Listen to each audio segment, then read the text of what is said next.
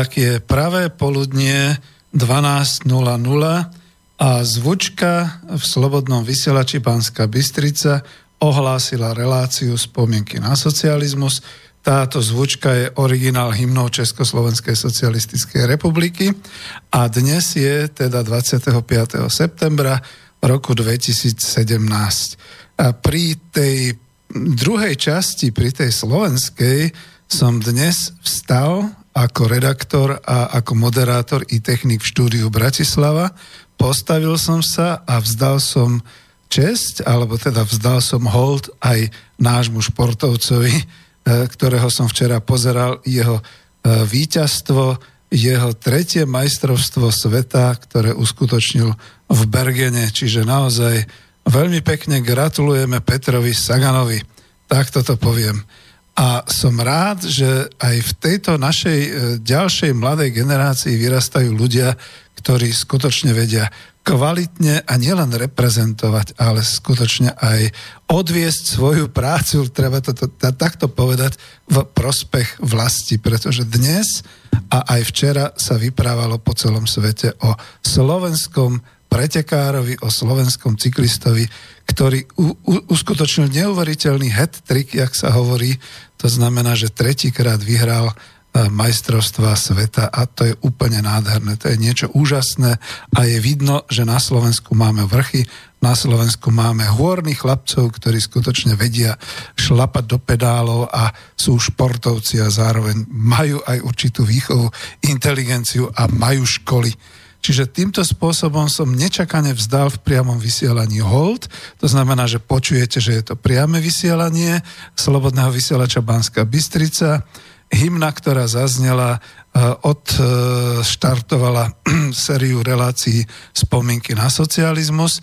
Dnes to bude e, relácia spomienky na socializmus s poradovým číslom 20 a toto je osvetová spomienková relácia ale ak budete mať chuť aj naživo zavolať, a budete nás počúvať nasledujúcich 120 minút, nech sa páči. Telefónne mobilové číslo je 0950 724 963 a respektíve, ešte raz to zopakujem, e, pri volačke zo zahraničia 0950 724 963. Len mi dajte nejaký ten čas, alebo dohodníme sa Volajte skôr po prvej hodine vysielania, kým sa nedozviete viac vecí.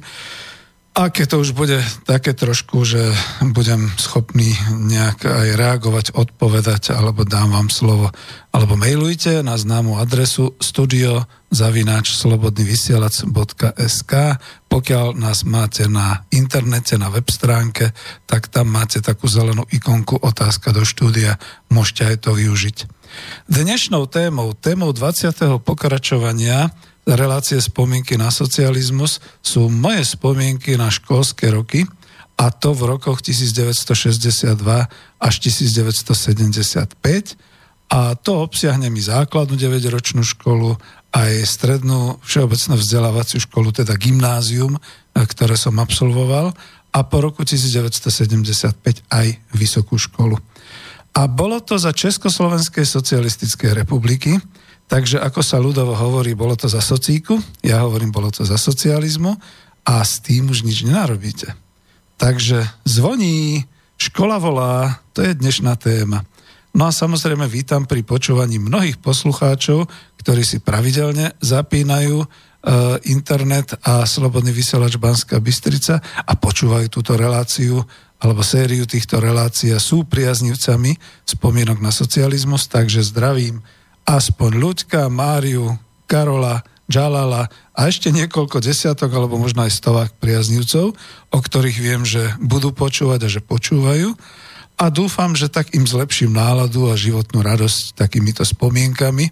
Takisto však zdravím i našich rodákov, kdekoľvek sú po svete, či už odišli dávno, alebo iba nedávno migrovali z vlasti, a predsa len počúvajú toto slovenské slovo, alebo ste e, možno z tých 300 tisíc e, pracujúcich e, občanov Slovenskej republiky, ktorí sú aktívni v zahraničí, ktorým sa práci vo, práca vo vlasti ako si neušla v úvodzovkách a ešte ste to nevzdali. A samozrejme pozdravujem všetkých našich krajanov, Čechoslovákov, bratov, Čechov, susedov, a všetkých, ktorí teda rozumejú reči slovenskej. Takže žil a študoval som a dokonca som aj pracoval za socialistického Československa. E, tento mesiac sa dožijem 62.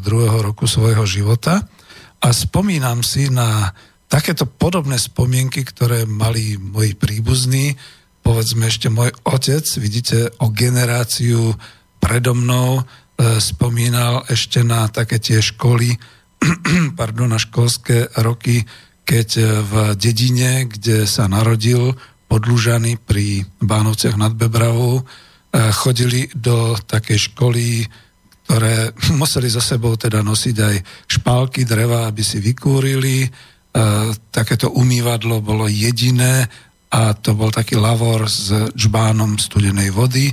A pokiaľ chceli ísť na záchod, tak museli ísť von do takej kadibudky, samozrejme takto cez chodník a dozadu ku záhrade, takže vždy boli všetkým akoby na smiech, keď tam išli a podobné všetky veci. No a pani učiteľka e, ich mala, tuším, 40 a v jednej triede, pretože to bola jednotriedka a dokonca mi aj ukázal, kde to v Podlužanoch bolo, pretože potom tam uh, žila moja teta, tiež učiteľka a tá ešte teda za socializmu tam mala takú tú pardon, v tom ľudovom ročníku 1 až 5 nejaké tie triedy priamo komfortne pre obyvateľov dedinky aby mohli chodiť do dedinskej školy. Nikto ju nerušil, nikto tam nehovoril o tom, že je málo peňazí a že treba to zrušiť a podobne. Ale vrátim sa k tomu otcovi, lebo začal som netradične, keď oni ešte používali také, ježiš, ako to on volal, že grajflíky a teraz e, to, to sa písalo na také akoby sľudy a potom sa to ako gumovalo alebo teda zotieralo a učebnice, mali tuším jednu učebnicu od pani učiteľky a tá kolovala, z toho si potom odpisovali, kto bol bohatší, ten nejaký papier alebo zošit už v tom čase za Prvej republiky Československé a tak ďalej. Potom študoval otec za Slovenského štátu v Trenčíne na obchodnej akadémii, no a tiež hovoril, že to nebolo veselé, pretože žiadna verejná Eh, hromadná preprava, to znamená, oni kusisko išli pešo, častokrát až cez hory do Trenčína, eh, takže eh, bol vytrénovaný, respektíve keď išli vlakom alebo autobusom, tak to bol naozaj celodenný výlet do školy a potom zase skoro až do večera nočný výlet domov. Čiže takým spôsobom, čiže tak, ako oni spomínali na svoje roky, ja teraz budem spomínať na svoje roky v škole a zo školských liet za socializmu. Ale nebudú to takéto spomienky. To vám garantujem, to vám ručím. A v tejto chvíli odporúčam všetkým antikomunistom, zastavte, vypnite si, pretože to ďalej už bude veľmi škodlivé pre vás, o čom sa bude hovoriť. Prečo? No, e, budem vlastne môcť hovoriť z vlastného uhla pohľadu, a trochu povyprávam o tej škole za socializmu, ako som ju ja zažil, ako som to prežil ja a ako školu a život zo školoch v tých rokoch, e, ktorú, o ktorých som hovoril, čiže 62 až 79, lebo vtedy som absolvoval vysokú školu ekonomickú, ako to ľudia okolo mňa vnímali a pociťovali, rovesníci, rodičia, príbuzní, známi a e, všetci ostatní. Čiže takto by som povedal. A je to ako protiváha k tomu rôznemu televíznemu a masmediálnemu masírovaniu mozgov, akáže to bola tragédia, akože to bolo za tej totality hrozné a ako sa ľuďom chcelo grcať a podobné veci. No, všetkým takýmto ľuďom potom odporúčam, že nech skúsia dnes zájsť do nejakej školy, nech skúsia dnes si vypočuť ten obsah učiva, nech skúsia dnes poznať svojich teda tých učiteľov a tak ďalej a potom sa im opýtam, že ako im je od žalúdka, keď sa to tak zoberie. Ale aby som nebol štvavý, pretože Slobodný vysielač Banská Bystrica chce byť alternatívnym, chce byť radikálnym a my chceme byť radikálni v tom zmysle radikálneho zlepšovania spoločnosti, ale nechceme byť nejakými extremistickými a nadávať a všetky takéto veci, čiže toho sa zdržím. Ak by nejaký taký telefón bol, vieme, ako to zariadiť No, takže toľko ku takému úvodu. A predsa len, pretože je potrebné e, niečo hovoriť pustím sa teda do svojho, do svojich pamätí, do svojho rozprávania, ale aby som dlho, dlho nehovoril, dám jednu charakteristickú pesničku, ktorá ma dokonca sprevádzala tohto roku v karaoke baroch na slnečnom pobreží v Bulharsku.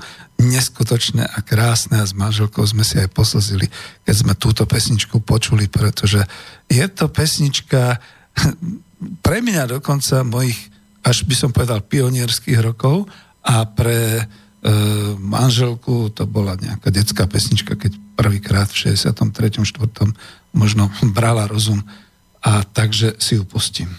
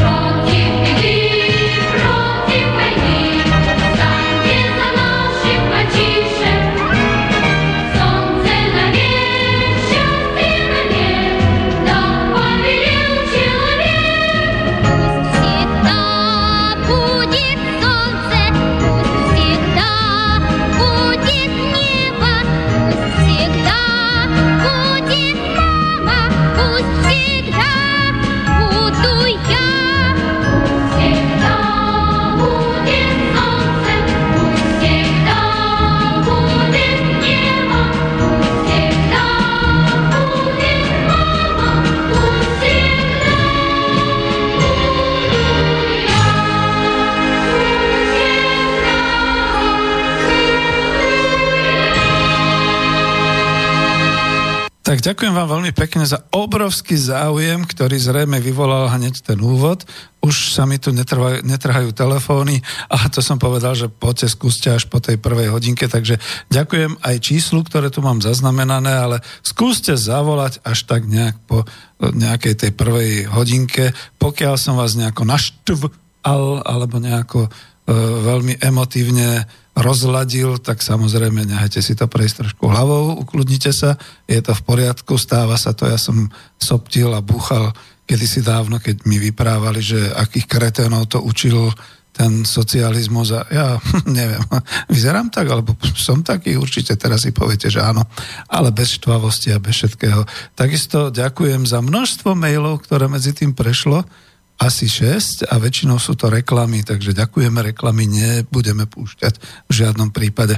Takže pokračujem ďalej. E, prečo som pustil tú pesničku Pustik dá bude slnce?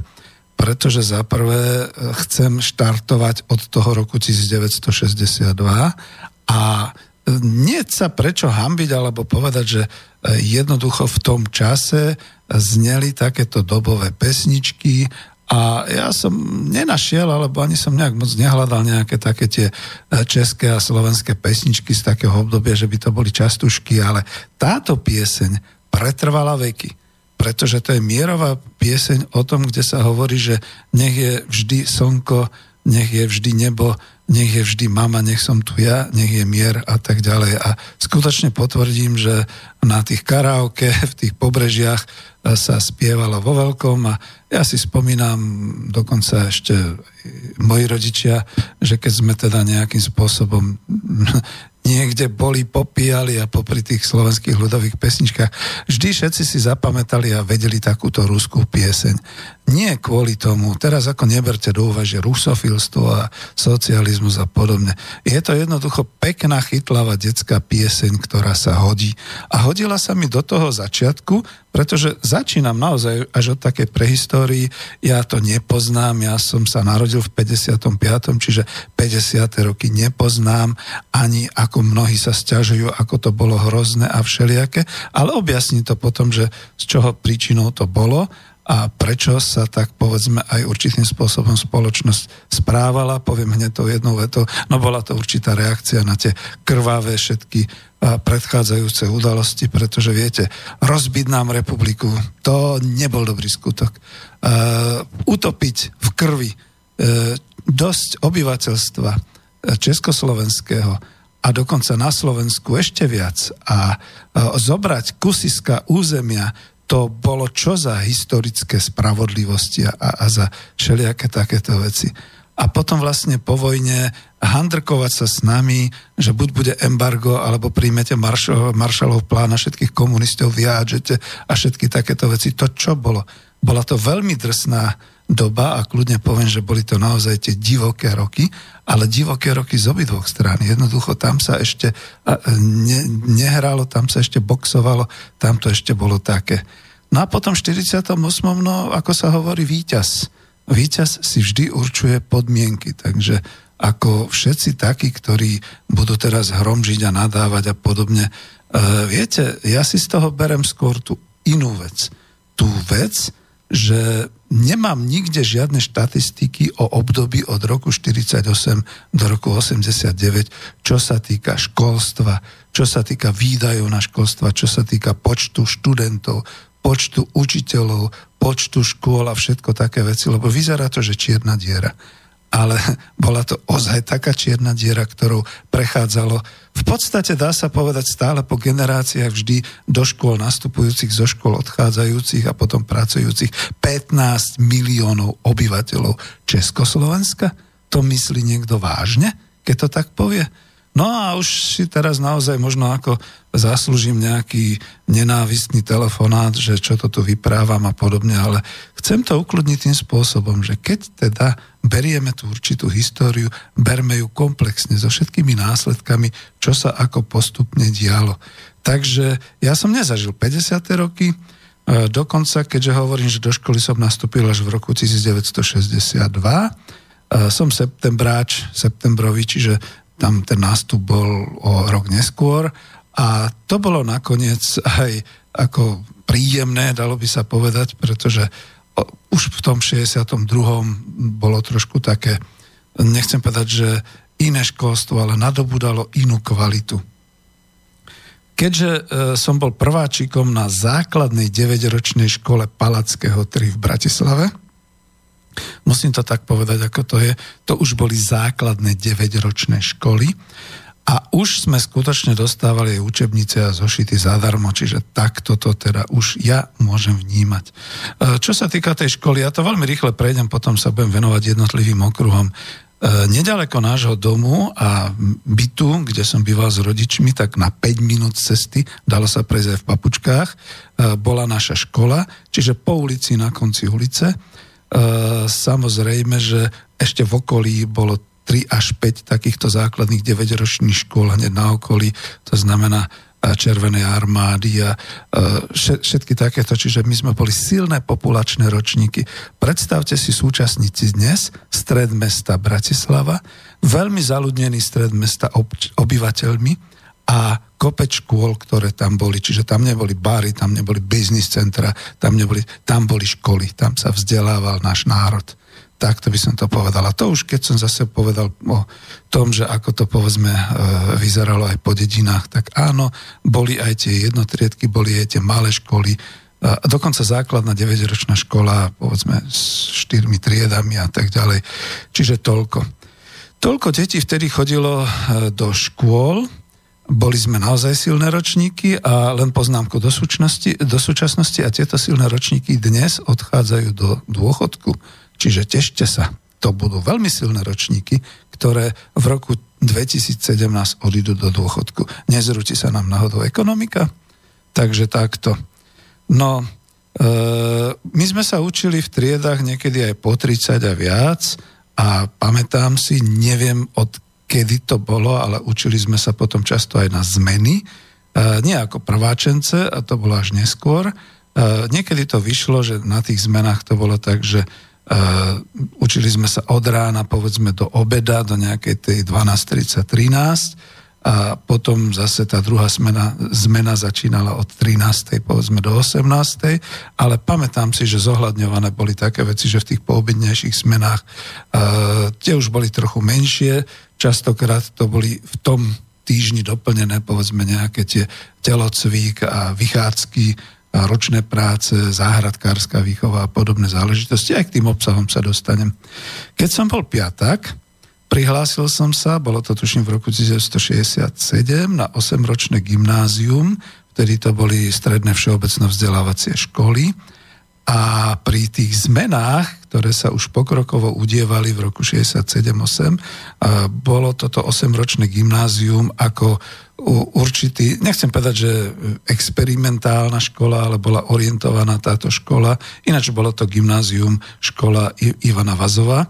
Tu som prežil aj rok 1968 a keď sme skončili toto gymnázium, keď som skončil maturoval, tak v podstate som sa prihlásil a úspešne som zložil príjimačky na Vysokú školu ekonomickú v Bratislave na obchodnú fakultu, čiže tam som nastúpil do prvého ročníka v roku 1975 a e, do tej budovy školy, ktorá vlastne vtedy to bola ešte stále tá istá budova, ako je dnes, taká tá zelená budova pri Zimáku, myslím, že 5 poschodová na ulici Odbojárov, čiže dodnes je tam, tuším, farmaceutická fakulta. No ale ja chcem teraz prejsť ešte, aj keď to bola taká pesnička, ktorá by akoby urobila nejaký taký zaujímavý úvod, celkovo do takej osvety, lebo poďme hovoriť o škole ako o určitej inštitúcii spoločnosti.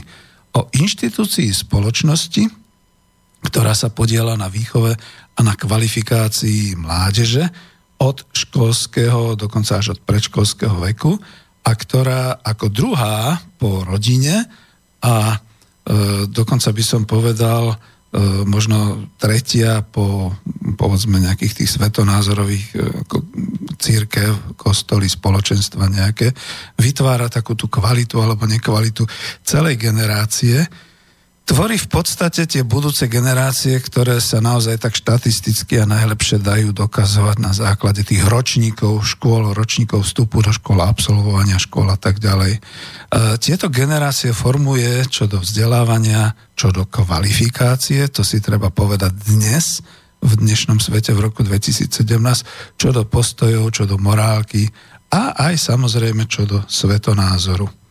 A škola to je podľa mňa inštitúcia spoločnosti, v ktorej trávi taký ten človečik, ktorý do nej vojde prvý raz v prvom ročníku. Ešte si sotva formuje svoje postoje a názory. V samotnej rodine, e, vytvára si vzťahy, detko, mama, táto, sestra, sest, sesternica, príbuzní susedia. A pripustme, že si vytvárate názory podľa určitého vierovýznania, lebo je prvý raz v spoločnosti, prvý raz je spoločenský samostatným tvorom, nadvezuje ľudské vzťahy e, s cudzími, teda v úvodzovkách s cudzími a vytvára si svoje zaradenie sa v spoločnosti. Učí sa, rozvíja svoj pohľad na svet a na život. E, spomínam to kvôli tomu, aby sme vnímali a lepšie pochopili aj tie súvislosti, povedzme, keď niekto začína nadávať na ten socík a na tú školu a na takéto veci. No, zrejme pochádzal z prostredia, kde teda ten politický vývoj po roku 1948 ublížil, kde povedzme naozaj detko, babka ušli do zahraničia, kde boli perzekvovaní, kde to boli takí, onakí, no tak samozrejme, že odtiaľ ísť potom do tej školy, kde na stene bola červená hviezda a e, v, v, teda ako obraz prezidenta bol e, nejaký ten socialistický prezident a uviazali mu tú pionierskú šátku, no veď to muselo byť niečo naozaj strašné, to ťažko prežiť, to je, e, strihali do hola malého chlapečka, vždy ma, na, mi napadne tá melódia e, nášho československého speváka. Čiže takýmto spôsobom. No ale zase boli aj iné skupiny ľudí, pre, nik, pre ktorých to bolo wow, ktoré to bolo niečo nádherné a podobne. E, to bolo napríklad, ja som nebol, e, som, bol som teda meským človečikom, ale viem teda aj, že rovnako príbuzný, povedzme na dedine aj v tých podlužanoch, no tak ešte aj v tom období a možno aj akože už ešte v tých 60 rokoch ísť do školy, povedzme niekde z tých lázov alebo z tých nejakých trošku e, opustenejších dedín, niekde teda na konci sveta, ako sa hovorí a podobne. To bolo úplne, jej, otvára sa nám svet, tuto je svet, tuto to žije, tuto je niečo nové. Človek možno vykap, vykvapkol slzičku z oka, že mama, táto, no, alebo možno naopak sa ako potešil celý sa ako chichúňal z toho, že ako je to tu a že konečne som niekde vo veľkom svete a podobne. Čiže o tom bola aj tá škola, o tom bol niekedy aj ten prvý ročník tej základnej školy. tak toto možno povedať. No, ak by som pokračoval, e, škola je preto veľmi významnou inštitúciou ľudskej spoločnosti. V nej sa podľa týchto jednotlivých ročníkov naozaj dá definovať taký ten pojem generácia a preto je dôležité, aby škola ako inštitúcia mala svoju prirodzenú autoritu. Prirodzená autorita je odvodená od poznania, že tu sa človek naučí, tu dajú do, ruku, do rúk človeku nástroje pre poznanie sveta, tu ho vedú a tu sa učí, ako sa má učiť. A tou hlavnou, najdôležitejšou autoritou je učiteľ. V žiadnom prípade nie strana a vláda, ako si to mnohí zase predstavujú. Tou najväčšou autoritou je tu učiteľ. A keď už sme u tých autoritách, tak budem pokračovať ešte v tom smere. Druhým prvkom a autoritou školy ako inštitúcie sú učebné osnovy, v ktorých je definovaný obsah vzdelávania. Obsah a metodika učenia sa. No tu môžem, môžem poznamenať kľudne, že E, aj keď som ateista, aj keď teda, povedzme, babka ma brala do kostola a, a počúval som tam, keď som bol s ňou, teda, povedzme, na prázdninách a podobne, tu si uvedomujem jednu skutočnosť. Československá kultúra a československá spoločnosť, Česká a Slovenská, dnes sa dá povedať, sú stále historicky veľmi, veľmi ovplyvnené kresťanstvom. S tým už človek nič nenarobí, možno tuto to bolo ako taká tá, ani nie že chýba, ale teda taký ten určitý spoločenský zápas školy o, o svetonázor a podobne za toho socializmu, ale predsa len my sme určitým spôsobom prijímali dokonca aj v tej výchove a v tom školstve takéto desatoro. A to mi nikto nevyvráti, že to tak, tomu tak nebolo, že jednoducho aj tá autorita školy sa odrážala aj od toho, skoro by som povedal v, úvodzovkách desatora, ako sa to na školách a v takýchto kolektívoch odohrávalo, pretože naozaj tu bola tá autorita. Keď niekto niečo doma v rodine, keď mu dovolili, keď e, povedzme bol niekto evanelík, katolík akéhokoľvek vyznania a v kostole e, sa niečo dozvedel a jednoducho bol tam takisto vzdelávaný, on si to mohol konfrontovať so školou a častokrát práve aj v tom čase tá škola bola určitým spôsobom morálnou autoritou. Nech mi niekto nevypráva blúdy, že to bolo iba ako v nejakom lágere a podobné veci, čo nie je pravda. Škola je teda miesto, je to chrám doslova, v ktorom sa malý človečik dozvedá o svete, konfrontuje si to s doterajším poznaním v rodine a naozaj povedzme aj v kostole, alebo dokonca aj v spoločenstve na ulici či v dome, lebo e, my nezabúdajme, že e, Slovensko nie je čisto nacionálny štát. Vždy tu boli národnosti a vždy tu boli silné skupiny ako občania Československa, obyvateľia Československa. A teraz, keď to zoberiem len na územie Slovenska, to znamená, boli tu Česi, boli tu Maďari, boli tu časť Nemcov, boli tu Rusíni, boli tu Poliaci hore, boli tu Rómovia a tak ďalej. A nakoniec pri úteku z tých krajín, to som v niektorých z tých reláciách hovoril, boli skutočne povedzme Gréci, boli tu iné národnosti, tu študovali, ženili sa z, z, po vysokej škole, tu boli povedzme naozaj, tak ako to Joško Kroner v tisícročnej včele pekne povedal, aj prví slovenskí černosi. A jednoducho boli to Slováci, boli to občania Československej republiky, v tom čase Slováci a Češi, čiže takto by som to zobral, že naozaj to spoločenstvo bolo aj v rodine, alebo na ulici, alebo kdekoľvek, čiže takto sa to schádzalo. A tuto všetko vlastne to zastrešovala tými všetkými vzdelávacími, učebnými a výchovnými programami škola ako určitá autorita, inštitúcia. E, preto tá potrebná autorita školy. Inštitucionálne je to škola, osobne potom učiteľ. A tu musím poznamenať, učiteľ nie je riaditeľ školy. Mimochodom, riaditeľ školy riadi je to administratívna štátna funkcia a to je teda tá autorita daná mocou.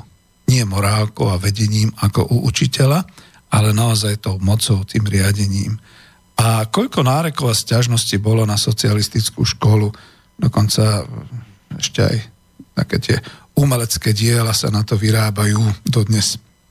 Uvedomil si vôbec niekto z týchto antikomunistov, že tak kritizujú školy, kde sami chodili, kde sa sami vzdelávali, kde sami získali tú výchovu, kvalifikáciu do toho života, že kritizujú sami seba, kritizujú sami svoje hniezdo. Veď to je práve to kadenie si do toho hniezda. E,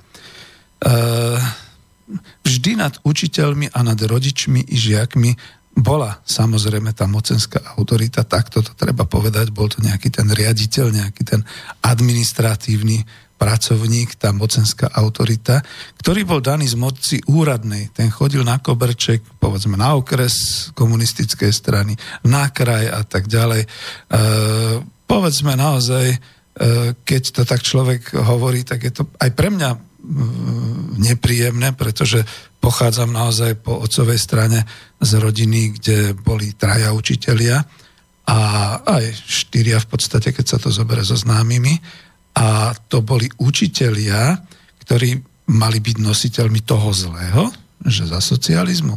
Ja si myslím, že práve naopak. Dnes v demokracii sa to naplno prejavuje, že ako je to so školami, ako je to s mocenskou autoritou a s učiteľmi vôbec a kto na nich tlačí a ako tá demokratická, čudné spojenie slov, demokratická totalita na nich vplýva, čo môžu, čo nemôžu, čo musia, čo nesmú a tak ďalej. Všetky takéto záležitosti.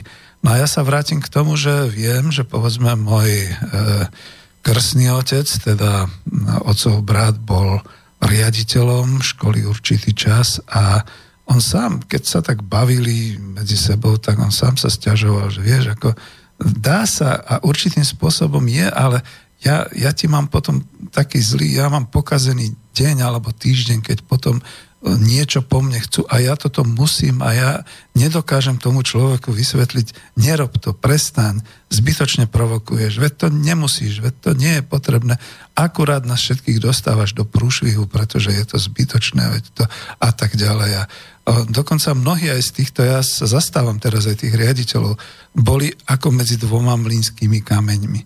A toto im chceme vyčítať? Toto chceme vyčítať tej škole, ktorá skutočne v nejakom tom rozmachu e, od toho roku 48 až po ten rok 1990 vychovala generácie múdrych, pracovitých, e, vzdelaných a schopných a kvalifikovaných ľudí.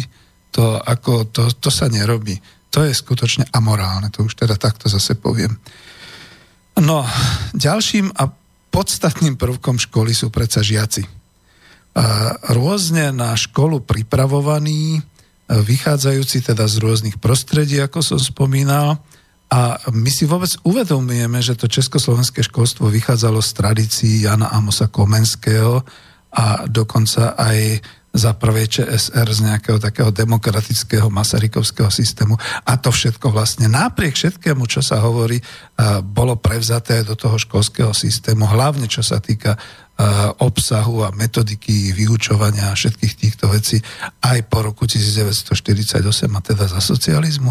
Ako, viete, ja som sa pozeral veľmi hlboko teraz do Google a bol som zhrozený s tým, čo dnes sa na internete vyskytuje o školstve a o škole za socializmu, teda od rokov 48 do rokov 89. No, nech sa ľudia hambia ja mám iné oblasti na starosti, ale už by mal nejaký učiteľský ústav, nejaký inštitút učiteľov očistiť a po faktoch definovať, ako to teda bolo so školským systémom, s počtom škôl, s počtom študentov, s obsahom výuky.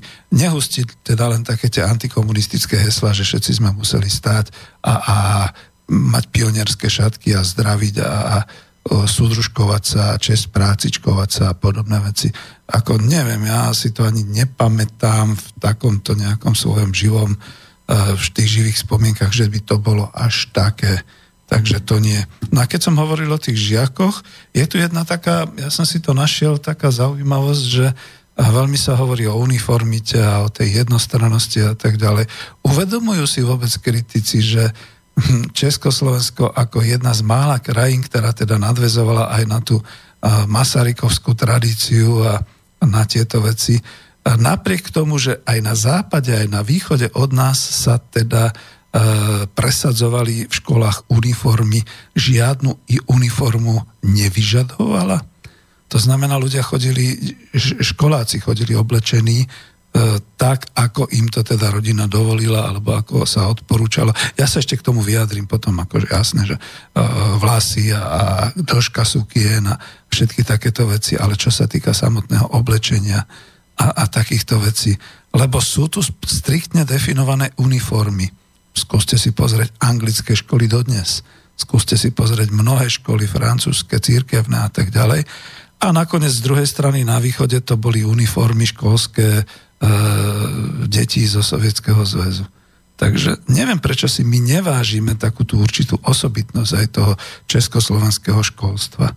A je, je mi to veľmi ľúto, že toto v podstate, a viete, že keď potom kadíme na vlastnú históriu, na vlastnú minulosť, tak ako chcete, aby bola tá autorita školy a vôbec spoločnosti nejakým spôsobom u nových generácií, no, môžem povedať aspoň, že akceptovaná, alebo ako by som povedal, Takže takýmto spôsobom.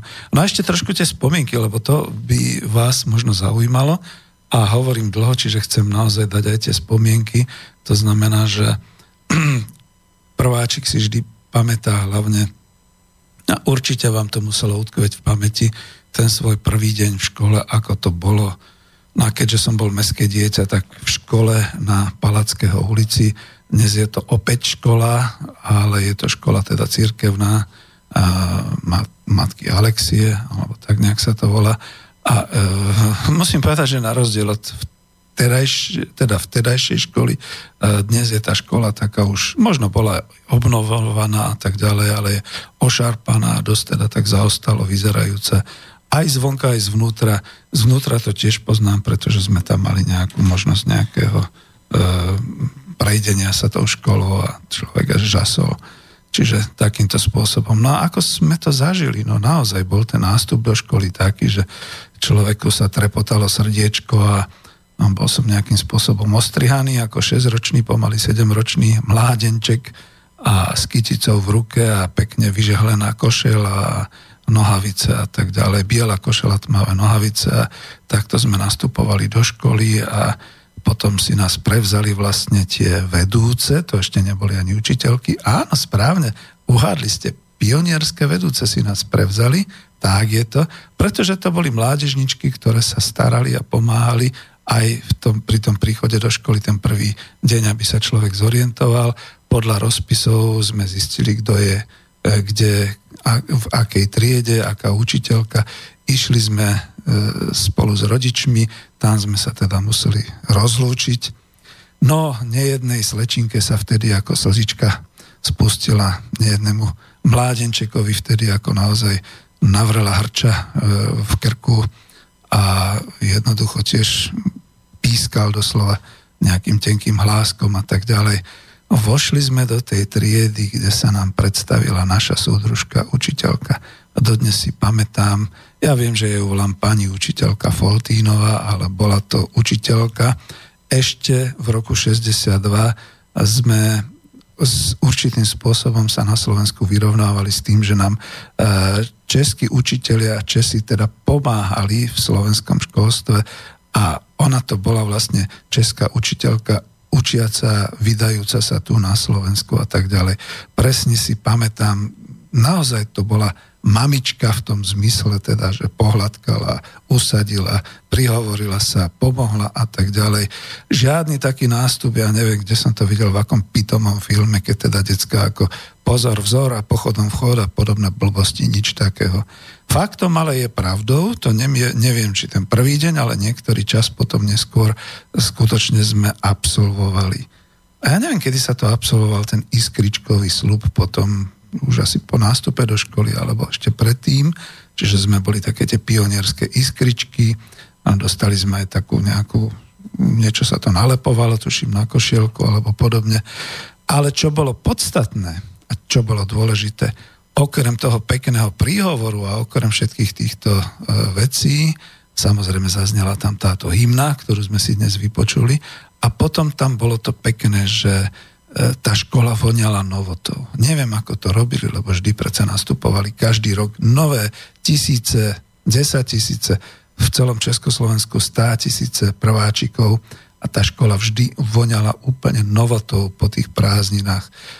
Možno namalované lavice, možno nové lavice, e, steny, tabule, všetko takto a hlavne potom sa rozdávali učebnice a učebné pomôcky e, hovorí sa, psychológovia hovoria, že e, máte na spomienky najviac vyvinutý pach.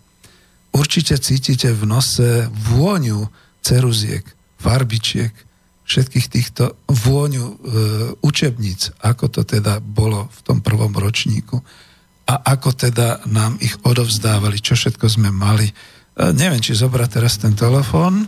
Dobre, budem demokratický a preruším sa, takže to zoberem. Uvidíme, ako to bude, takže nech sa páči. Dobrý deň, ste vo vysielaní. Slobodný vysielač. Dobrý deň. Počúvame sa? Áno. Môžete hovoriť, áno. E, zdravím, zdravím Petra a zdravím poslucháčov. E, je teraz spomienky na socializmu, že? No, ak ste to nepozerali, tak som ste ma teraz dosť zarmútili. Čiže vy len tak na blind voláte, že sa dovoláte. Tak skúste, no. Uvidím, čo s tým ja urobím. No, nie náhodne, no ja sa ja to počúvam, ako len som nevedel, či som není náhodou už e, z archívu. Nie, to nie je z archívu. Je to vysielanie, pri ktorom teraz zdržujete, pokiaľ nepoviete, čo chcete. No, nechcem držovať, ja, ja chcem iba, ja, ja sa chcem poďakovať za ten úvod, ktorý sme proste vyjadrili poctu Petrovi, A? E, pretože tie naše, tie naše médiá, ja neviem, no naše médiá, to sú nie naše médiá, hej, to sú proste zahraničné médiá, nejak vážne sa mi zdá, že, že to komentovali a predsa toto je proste historický, fantastický úspech, ktorý doteraz, hej, ešte nikto nevil, ak nás Peter náhodou poslúcha, počúva, tak ho týmto pozdravujem. A ešte, ešte teda, e, viete, ako bol ten Tour de France, proste tam nejaký Cavendish, už postarší, o 5 rokov starší. E, ja rozumiem, ale tak. nerozvíjajme ďalej, túto tému je krásne, že Peťo Sagan vyhral a všetci sme naň hrdí, ale toto nie je športové vysielanie. Tak však to tie súvisí, ne? Však no, prerušili ste ma pri spomienkach na školu, čiže chcete niečo o škole? No, Buďme disciplinovaní trošku, viete, ako... Aj o škole, aj o škole môžem. Mm. Čo sa týka tých, e, tých e, uniformiem, hej? Mm, tak ste počúvali, som rád. Počúvam vás. Však počúvam, však počúvam od začiatku, že som počúval ešte toho Sagana, nie na začiatku. Ten, mm-hmm. Čo by som nepočúval. No, e, tie uniformy socializmu samozrejme, že nemali nejaké opodstatnenia, bolo dobré, že sa to takto nerobilo, ale v kapitalizme to je o, niečo, o niečom inom, lebo tam tí, tí deti bohatých majú iPhony za 800-900 eur samozrejme, no a mohli by chodiť proste strašne vyobliekaní a tí chudobnejší by boli proste asi handicapované tým, že by mali nejaké tie chudobnejšie šaty, tak tam tie uniformy, tam ešte to jakž tak, akože e, do toho padá. No ale samozrejme za socializmu to nebolo treba. Mm-hmm. Takže... Ešte mi povedzte váš názor na to, že tie uniformy by teda dneska niečo riešili? No, Možno, že aj áno, áno, aby neboli také rozdiely. Proste tie deti sú rovnako oblečené, my sme v kapitalizme teraz, tak jak uh-huh. na západe to v tom kapitalizme tie uniformy mávajú, hej, takže, takže ja si myslím, že by taká nejaká rovnosť v tom oblečení tam bola. Ale nie som za to ako jednoznačne. Neviem, proste e, určitý, určitý spôsob, určité riešenie tohoto problému tých rozdielov sociálnych by tam možno aj boli. A nebolo by lepšie tie sociálne rie- e, rozdiely riešiť no, no, spravodlivejším príjmom pre rodiny, ja, nie tou uniformou? Určite, určite, ale v kapitalizme to nikdy tak nebude. Mm-hmm. Musíte počkať na lepšie časy asi. No, asi hej. Veľmi pekne ďakujem. S kým sme teda hovorili? Vládo, Vládo. Ja Vládo, díky pekne, no vážim si toho, aj to, že ste zavolali, ale vravím, že e, no poďte ešte, keď chcete. Dobre, hm, však no, viete nie, o čom. Ja už mm. teda, ja som teda chcel predovšetkým, tak ja som volal na začiatku, keď ste... Áno, to ste vy, všimol som si podľa čísla. Mm. Nie, to som nebol pobúrený, iba naopak, ja som teda chcel vyjadriť vďačnosť, že teda sme si spomenuli na Petra, Hej, tak ono to, keď je živé vysielanie a stalo sa to včera, tak je to naozaj historické a krásne a máme byť na čo hrdí. Ale každopádne, no veľmi pekne ďakujem. Ja som veľmi rád a viete, no tak človek vždy s takými určitými očakávaniami ide, že e, zavolá niekto, ktorý nebude priamo a ja som taký, no, nie že nedemokrat, ale hej, ja som skôr taký, že za tú disciplínu, že teda keď sa bavíme o tomto, bavme sa o tom. A to ste splnili, čiže čo, čo poviem, máte bonus? Máte bonus, ešte hovorte. nie, nie, tak ja som chvíľu čakal, keď ste hovorili, že by som. Mm, díky, no. Ja si myslím, že to mm-hmm. Dobre, veľmi pekne ďakujem, jasné. Ja. Dobre, dobre, tak počúvajte ďalej. Takže to je vlastne to, čo povedzme naozaj aj ja sa snažím nejako uh, ops, dobre, už, už skončil čo sa snažím nejako uh, vždy vyriešiť, že uh, samozrejme v týchto reláciách uh, musíme byť disciplinovaní. Tomu nás mala tá škola naučiť aj dnes v súčasnosti, že teda keď je téma daná a keď sa hovorí, tak sa držíme témy. Ja sám som sa jej teda na začiatku nedržal, celý nadšený a som rád, že teda táto odozva bola No a budeme pokračovať teda ďalej. A v tých mojich spomienkach, keď som teda bol v tej triede, keď sme dostávali uh, tieto učebnice a školské pomocky a podobne, človek si čuchom najviac zapamätá a to dodnes mám. Ja som potom raz bol v fabrike Kohinor v Českých Budejoviciach a tam som tu známu vôňu tých ceruziek a, a povedzme tých, tých e, pasteliek vlastne pocítil a to ma zase hodilo tak naspäť naozaj až do tých prvoškolských rokov ako toho prváčika. Čiže takto to zoberiem a keď teda by som chcel pokračovať ďalej v e, tých spomienkach, tak ešte, ešte teda dám do tých spomienok to, že e, povedzme, ja som už chodil predtým do jaslí, do škôlky, otec aj mama pracovali, takže nebolo to až také, no, čo sa nám zase deje?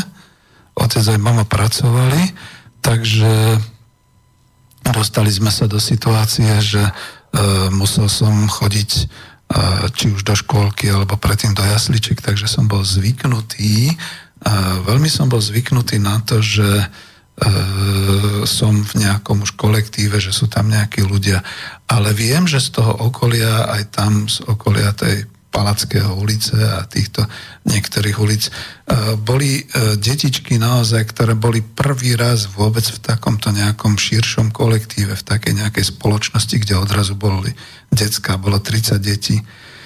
A potom zrazu zazvonilo na prestávku, síce disciplinovane, vidíte, tak sa to hovorí, ale predsa len sme vyšli von na chodby a išli sme tam na dvor sa prejsť, alebo aj niečo tam bolo. A tam to zase bolo také zaujímavé, že v tej chvíli, keď e, sme sa ocitli na chodbách a na dvore, tam bolo množstvo národa. A naozaj tam boli učiteľky, e, žiačikovia, tieto pionierské vedúce sa tam ešte pohybovali, pomáhali a tak ďalej a človek sa ocitol možno taký, ktorý bol predtým zvyknutý iba na rodinu, iba na ten dvorček, niekde medzi tých 4-5 e, ľudí alebo osamelo sa hrajúci a tak ďalej. To bol veľký svet. A to chcem povedať, že to je zase taký ten druhý dojem zo školy, ktorý vzniká. Ten veľký svet, do ktorého sa dostávame a ten veľký svet, v ktorom zrazu existujeme, každú hodinu sa dozvedáme niečo iné, niečo nové. Veď máme teraz aj ten vek informačný, teraz máme na to internet, máme na to mass media, televíziu, všetky takéto veci. Ale pre to dieťa, pre toho šesťročného človečika, to bol prvý krok do sveta spoločnosti. Prvý krok vôbec teda do sveta. A vždy to bolo dôležité, aby sa to odohralo na nejakej tej príjemnej, priaznivej eh, atmosfére v nejakej takej situácii. Takže toľko eh, k týmto spomienkam. A no, ja urobím jednu vec, dám asi pesničku a potom budem pokračovať zase nie už len svojimi spomienkami, aby to nebolo také, ale skúsim prejsť ešte na niečo z tých inštitúcií, školy a z nejakých takýchto vecí. Dobre, takže ďalšia pesnička.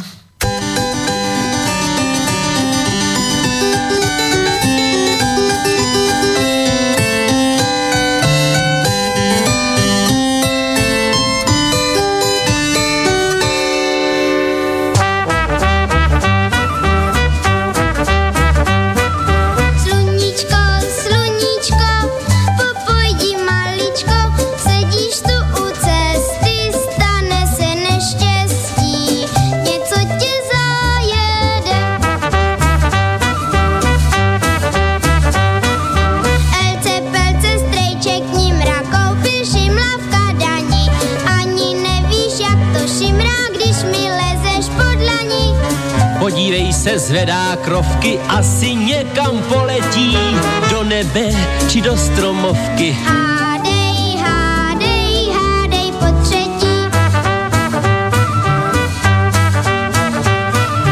Nevím, nevím, nemám zdání, počkej snad ženou dlaní, snad se vrátí za chvilečku. I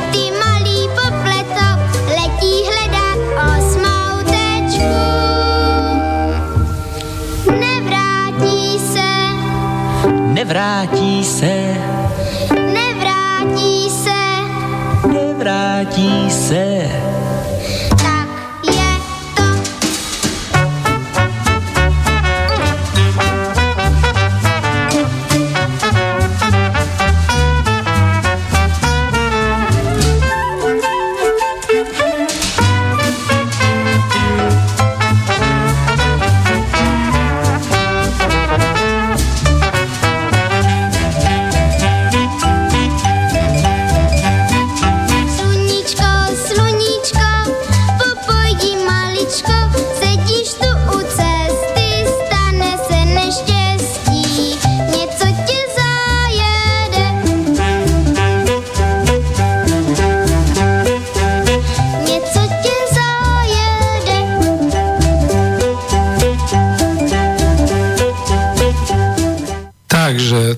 Ďalšia taká pekná detská pesnička Sluníčko. A to bolo zase z takej tej československej kultúry. A môžem to kľudne povedať tak, že zás to bola taká pesnička, ktorá bola v súčinnosti s televíziou, spievali sme ju v školách a tak ďalej, bolo to také veľmi pekné. A to už je nejaký rok 67 alebo koľký, priznám sa, myslím, že 62 takisto, ale bol teda, pomýlilo ma to, že eh, v tomto prípade to spieval Jiži Suchý ja som to poznal ešte teda s e, nejakým iným spevákom, ale vidíte, čiže sa to takto tradovalo. No a čo sa ale netraduje v súčasnosti e, z tej histórie školstva, to je to, ja to musím pozrieť niekde, čerpám zo zborníka prác Filozofickej fakulty Brnenskej univerzity, ale z roku 78, lebo po roku 90 už boli na to samozrejme iné názory. Takže čítam tu od pána Vladimíra Júvu. Školské zákony z rokov 48, 53 a 60 sú len určitými formami konkretizácie nového typu vzdelávacieho systému za socializmu.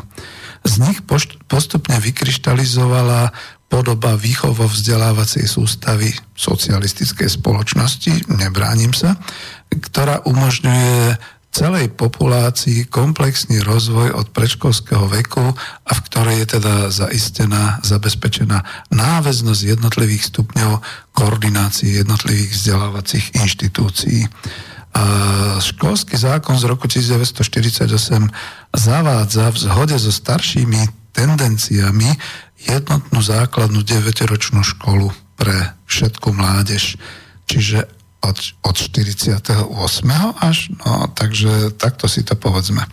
Ja neviem, aké boli, povedzme, demokratické tradície Prvej republiky Československej. Určite tam bolo veľmi veľa pokrokového oproti CK mocnárstvu a tak ďalej.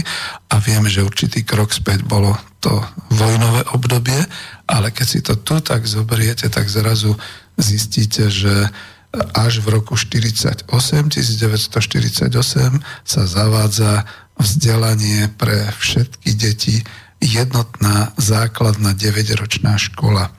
Na túto základnú 9-ročnú školu potom nadvezovali štvororočné e, stredné vzdelávacie školy, gymnázium, tuto je napísané priamo štvororočné gymnázium, pri koncepcii tohto gymnázia sa usilovali autory reformy o optimálnu syntézu reálneho, technického a humanitného zreteľa a tak aj v učebnom pláne boli vedľa materiálov ako fyzika, chémia, biológia v dostatočnej miere zastúpené tiež jazyky, história, umelecko-výchovné predmety. To citujem rovno z toho zborníka práca vývoj československej pedagogiky Vladimíra Júvu a tam je tá závažnosť, že vlastne on tu definuje prvý raz pre nás e, nejaký ten školský systém. Verte, neverte, ja som našiel z obdobia 48 až 90 jediné hodnotenie, že to bol totalitný systém. Nič iné, nič iné o školstve a takéto veci. Čiže človek musí naozaj až otvoriť odbornú pedagogickú publikáciu a vôbec to nevadí, že je to z roku 78, lebo keď si očistíte tam to, že bolo napísané o vzdelávacej sústave socialistickej spoločnosti, píše o faktoch. Píše o faktoch, ako sa teda rozvíjal ten školský systém po roku 48 a pretože som ho vlastne prežíval na sebe, tak môžem povedať, múdro sa rozvíjal. Rozvíjal sa múdro a vidíte, že tie reformy boli vždy, sú aj dnes e, najhorúcejšie. Zase tak ako túto náš posluchač, keď som spomínal Petra Sagana, najhorúcejšie, že máme teda novú ministerku školstva, ktorá ide naprávať tie chyby a dúfam, že nekontinuálne pokračovať v tých chybách, ktoré, ktorých sa dopustil predchádzajúci minister školstva a takto sa to tu politicky bije už pomaly 28 rokov. Takže tam tá reforma dobre bola určitým spôsobom ideologizovaná, ale predsa len posúvala vpred to, že vyčistila teda tie rôzne nejednotné školské systémy a definovala ich pre uh, deti od povinnej školskej dochádzky, teda od tých 6 rokov do 15 ako základná 9-ročná škola, potom vlastne boli odborné školy, potom boli a, a, a vedľa nich gymnázia. Tie gymnázia sa ešte členili na humanitnú a na prírodovednú vedvu, vetvu, čiže takýmto spôsobom. Tu mám potom ďalší. Reforma z roku 1953 si položila vysoký cieľ za, zabezpečiť v krátkej dobe pre väčšinu mládeže úplné 11-ročné stredné vzdelanie od roku 53. Počujete dobre. Prakticky ovšem väčšina mládeže navštevovala iba 8-ročnú strednú školu, pre vysoké školy a pre niektoré povolania pripravovala 11-ročná stredná škola e, teda absolventov. Redukcia látky bola uskutočnená na úkor pracovného vyučovania, čiže to bolo to, čo sa dnes hovorí, ten duálny systém a v humanitných a esteticko-výchovných predmetoch e, bolo menej. To je, to je to, čo ja hovorím, že sa to potom delilo aj na tých stredných školách, na tú humánnu a prírodovednú vetvu a popri tom sa teda rozvíjali e, tieto učňovské stredné školy. Všeobecnú koncepciu výchovy a vzdelávania v Československu ustálil až školský zákon z roku 1960. Tento zákon rozlišuje, a toto je dôležité, predškolskú výchovu v jasliach a v materských školách, potom základné vzdelanie na základných 9-ročných školách. Prepačte, ja to čítam priamo e, z češtiny, čiže základní 9-leté školy základné 9-ročné školy, ktorých súčasťou boli aj školná družina a klub žiakov. Potom boli stredné a vyššie e, školy, to znamená, tam boli aj okrem tých stredných všeobecno vzdelávacích škôl učňovské školy a odborné učilištia, odborné školy dvoj až trojročné, e, štvo, stredné odborné školy dokonca štvoročné, a stredné všeobecno vzdelávacie školy ŠVVŠ trojročné. No a tie mali tú vetvu humanitnú a technickú. A v roku 68, to už som bol základoškolák, bola stredné, boli stredné všeobecné vzdelávacie školy rozšírené naštvororočné a vracol, vracali sa im označenie gymnázium. Hú, tak kedy som ja vlastne išiel do toho... Nie, nie, ja sa pamätám, že ako piatak som prechádzal na uh, tú strednú školu, to gymnázium Vazovova, čiže my sme zrejme boli nejakým experimentom ministerstva školstva. Vidíte, aj vtedy boli experimenty, ale úspešné, pretože na základe toho sa potom v 68. takto vlastne zdokonalovala tá uh, sústava školstva na označenie gymnázia. Ja viem, že mnohé ľudia potom hovorili o tom, že mali taký názor, že gymnázia, že to sú moc všeobecne a podobne, ale poviem vám, že e, rozhľad a vzdelanie gymnazistu zo socialistického Československa bol na úrovni vysokoškoláka e, z nejakej tej univerzity z západných krajín a tvrdím to s celou vážnosťou, pretože ja som mal potom ako vysokoškolák možnosti byť s týmito študentami aj zo západu, to bol cez tú organizáciu ISEC. A ja som videl, že niektorí boli takí dubohlaví, a respektíve poviem to tak, ako že boli dosť úzko zameraní. My sme naozaj mali ten všeobecný rozhľad e, po jednotlivých predmetoch, po jednotlivých teda oblastiach a samozrejme aj teda politických, aj takýchto dobre samozrejme, patrí to k tomu, prepačte, ako dnes, čo sa učia či neučia ako stredoškoláci a vysokoškoláci klasickú ekonomiku, dneska už úplne zbytočnú liberálnu, ktorá už je do múzea a tak ďalej. Čiže týmto spôsobom. No a tým pádom Môžem potvrdiť, že skutočne potom, keď som prešiel na to 8-ročné gymnázium Ivana Vazova, tak tam sme mali, ako to povedať, no tak my sme mali tú humanitnú vetvu s rozšíreným vyučovaním jazykov moderných. To znamená, že popri ruštine tam bola angličtina, nemčina a niekto aj francúzština.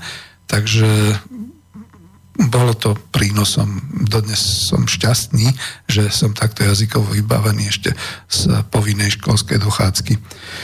Uplynulých 30 rokov, to zase už citujem od toho pána e, Jivu, neviem ako sa volal, uplynulých 30 rokov e, zaznamenal rozvoj východovo vzdelávacej sústavy Československa e, taký, roz, taký e, vývoj, aký nebol známy v celej našej histórii, e, pretože povedľa siete základných a stredných škôl sa nebývalou mierou rozrástla sieť vysokých škôl, odborných a učňovských škôl a v podstate sa zvýšil počet materských škôl, rozvinuli sa školské družiny, kluby a e, najrôznejšie typy domovov mládeže a ďalších mimoškolských inštitúcií. Čiže neviem, či z toho ešte mám niečo čítať. Ak v roku 1936 bolo na 13 vysokých školách v Československu 23 tisíc študentov, to už hovorí o vysokých školách, v roku 1974 študovalo na 37 vysokých školách v Československu, na 105 fakultách 136 e, tisíc poslucháčov, čiže 6 násobok, keď sa to tak zobere. Uh, Nebudem to už čítať, len vycucnem z toho, povedzme, zhrniem vetu, že samozrejme súčasťou tej vzdelávacej školskej sústavy bola aj príprava pedagógov, tam bol nejaký vývoj a boli teda pedagogické inštitúty, potom boli pedagogické školy, čiže všetky takéto veci. Je to tu poplatné trošku aj tomu roku 78. Organizátorka všetkého pedagogického snaženia, komunistická strana Československá a tak ďalej. Dobre, no tak zrejme tak, jak dneska nemôžete povedať nič, čo by nezačínalo vetou v našej demokratickej spoločnosti, tak vtedy to bolo takto treba zdôrazniť. Nebudem ďalej pokračovať týmto smerom, ale som rád, Aha, ešte toto som hľadal, to má zvýraznené takou žltou. Od roku 1960 sa žiakom zadarmo poskytujú učebnice a ďalšie učebné pomôcky. Veľký počet žiakov a študentov poberá štipendia, má lacné i bezplatné ubytovanie v internátoch a domovoch mládeže. No, tak tuto to potrebovalo zaznieť, ako to bolo, že skutočne to, čo sa argumentuje vždy. A okrem toho sa zabúda aj na to, že tie internáty neboli len vysokoškolské, boli aj stredoškolské, študentské domovy mládeže, boli stredoškolské, učňovské, pretože naozaj dochádzali deti študovať, povedzme do okresných miest, do krajských miest a podobne. Zase uvedem príklad mojej manželky, to už bolo niekedy e, v 70. rokoch, ktorá pochádza z malej dedinky e, na juho Slovenska, ktorá študovala v Bystrici, študovala E, strednú ekonomickú školu a bývala teda na internáte. Toto všetko zadarmo. E, paralelne poviem, že príklad naša dcera, keď teda pôvodne aj sa chystala na Univerzitu Mateja Bela do Banskej Bystrici a boli sme tam na príjimačkách, pozerali sme si výšku cenovú internátov a všetkých takýchto vecí. No, mne vyschlo vtedy v krku, keď som si ako človek uvedomoval, čo všetko nás to bude stáť. Ale moja devčina bola veľmi šikovná. Nakoniec študovala v Bratislave a ušetrila nám a je vyštudovaná a pracuje a tak ďalej. No ale to už je za toho dnešného systému, čiže ja to len tak trošku porovnávam, ako to bolo. No a manželka tiež pochádza z rolníckej rodiny, kde teda Samozrejme, moc toho nemali na to, aby mohol niekto študovať dokonca ekonomickú školu v Bystrici a podobne. Takže tu som to potreboval uviesť a dáme ďalšiu pesničku. Dneska to máme také trošku voľnejšie povídání.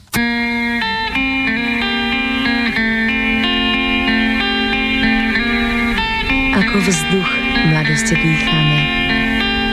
Ona v nás kvitne ako kvet Vzduch iba vtedy zbadáme a také mladosť, keď jej niet.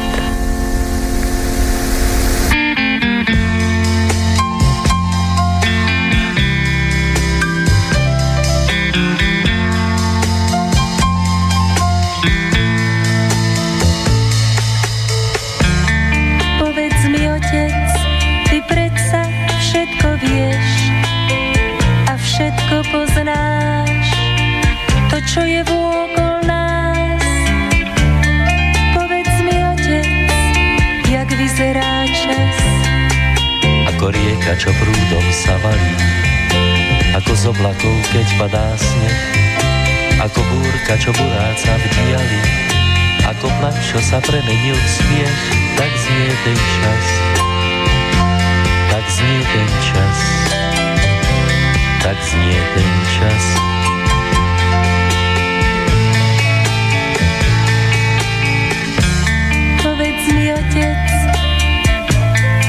predsa všetko vieš a všetko poznáš, to, čo je vôkol nás.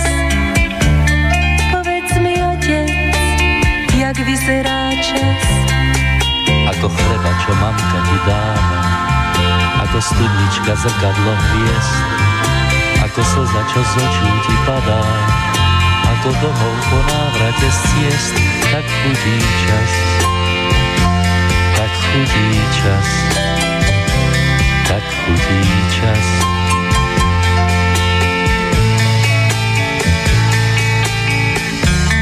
Povedz mi, otec, ty predsa všetko vieš a všetko poznáš, to, čo je vôkol nás.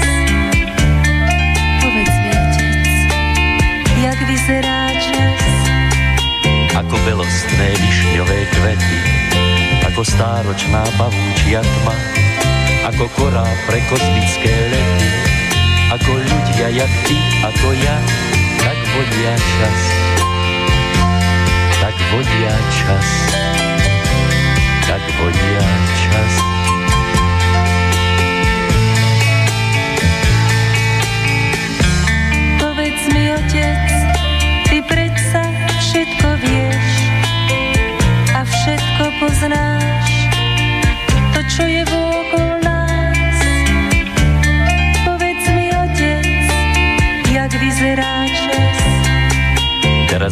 Asi čas ako vodia, ako chutí a tiež ako znie. Svet mladý a šťastný a krásny ho do svojich dlaní vezme a jedna z nich bude tvoja, bude tvoja. V ten deň spozná sama jak čas, jak vyzerá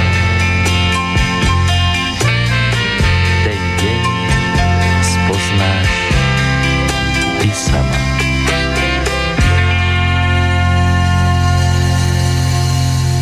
Tak, to aby všetci rodičia vedeli a trošku si zaspomínali, aké sme mali pesničky kedysi dávno v tých 60 rokoch a aká krásna pesnička to bola. Povedz mi, otec, ako vyzerá čas. Dobre, vrátim sa k spomienkam a možno aj trošku k takej tej realite, lebo nechcem si to idealizovať. Nakoniec, pokiaľ by ma počúvali moji spolužiaci, tí by ma potom vyťahali za uši, že zajo, zajo. Takže neidealizujem si to úplne celú tú školu, ale zase musím povedať, že e, skutočne sme prešli kvalitným školským systémom aj za toho socializmu, ktorý z nás vytvoril ľudí, ktorí stávali, budovali, tvorili všetko to naše národné bohatstvo, ktoré vlastne sa vyvíjalo. V iných reláciách som hovoril, ako to z roka na rok rástlo a že keby to vtedy bolo porovnávané s tým, alebo teda dalo sa tie nepomerateľné čísla do súčasných pomerateľných čísiel, čo sa týka meny a všetkých takýchto vecí, tak to by boli v podstate ako z roka na rok 10 násobky, nie ako dnes, keď sa tešíme, že 3,3% HDP dosiahne Slovenská republika a podobne. To boli trošku iné čísla, že? Tak toto treba povedať.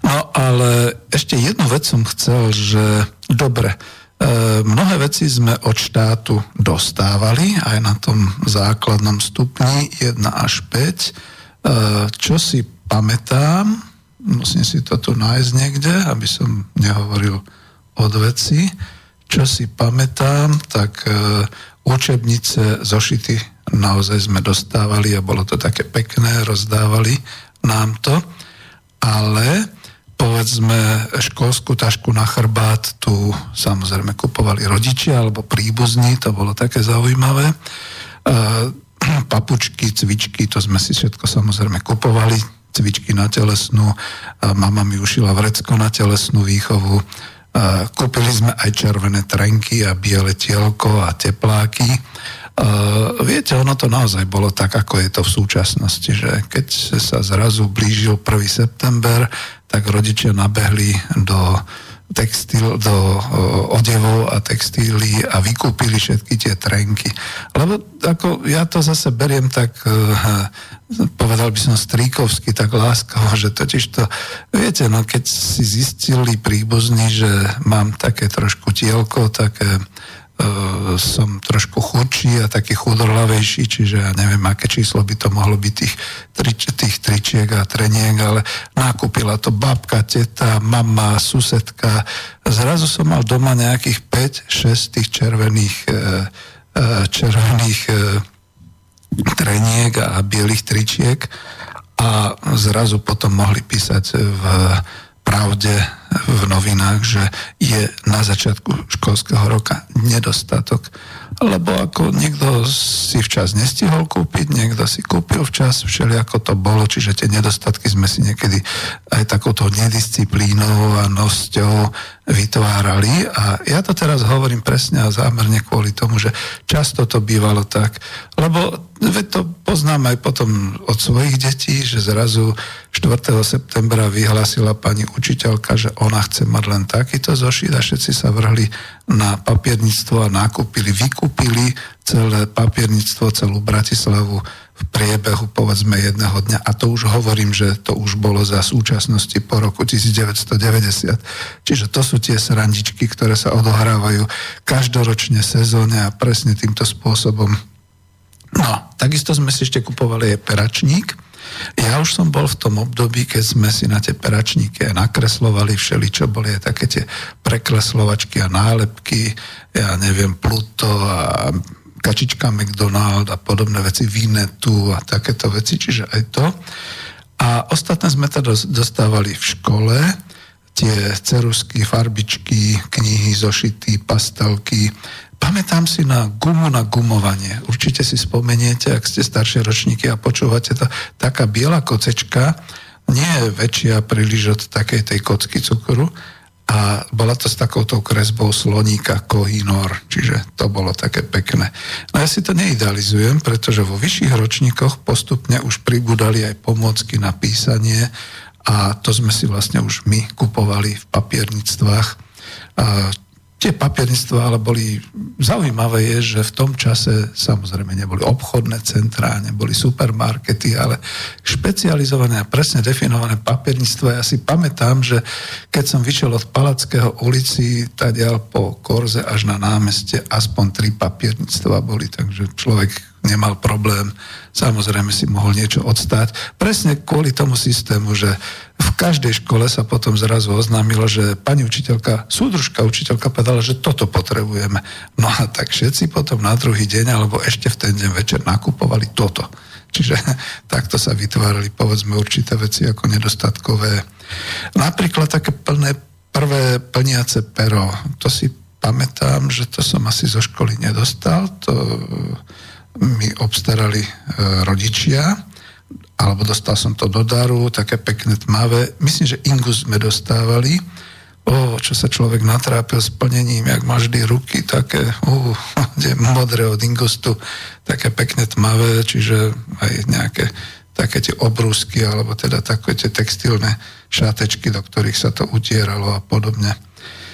Uh, obaly na zošity a knihy, dovtedy, čo si pamätám, sme si vyrábali sami z baliaceho papieru, alebo potom aj z takého modrého baliaceho papieru a tuším až neskôr po roku 68 sa rozvinul taký ten obalový trh na knihy a na zošity, takže už si to ľudia potom všeli ako balili, už to nebolo nejako tak, že jednotné alebo podobne. A čo si pamätám, boli také, uh, také nálepky, také zošity s nálepkami, bolo treba z druhej strany si to navlhčiť, samozrejme olizať, ak sa tomu hovorí, napísať, zalepiť tým zošit.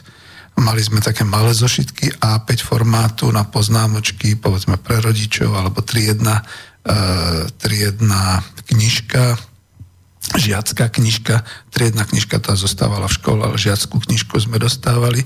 Ja vidíte, teraz si ešte spomeniem na tie začiatky, že v tom prvom ročníku, že to boli e, známkovalo sa, že včeličky, hviezdičky, motýly, tuším stoličky.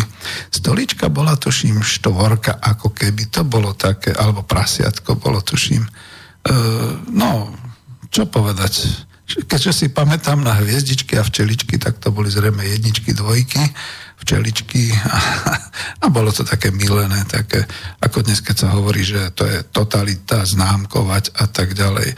Motivovať sa motivovalo vždy a niečím takýmto.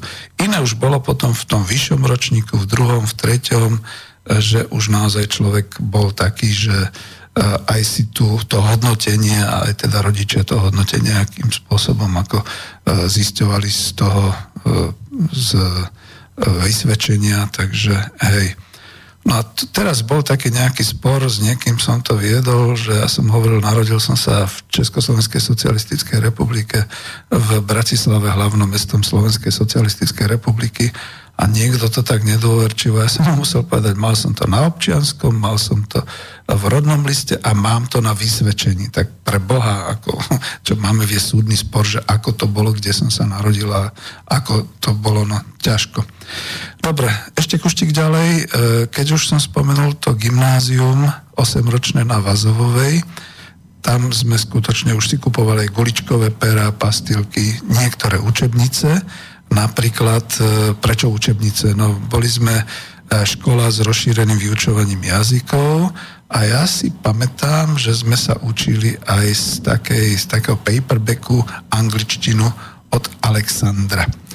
Tí, ktorí absolvovali angličtinu, učili sa, vedia určite, že to bola taká veľmi pekná názorná, e, viacdielná učebnica. Bolo toho viac dielov a neviem, prečo sa to volal Alexander, asi to bol autor alebo vydavateľ alebo podobne. A dlhé roky sme sa z toho učili.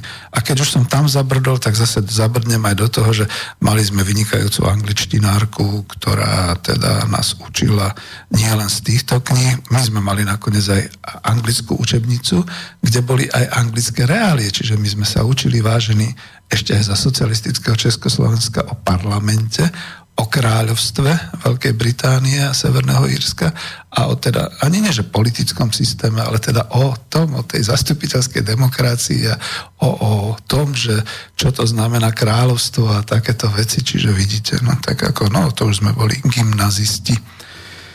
Čo ešte k tomu povedať?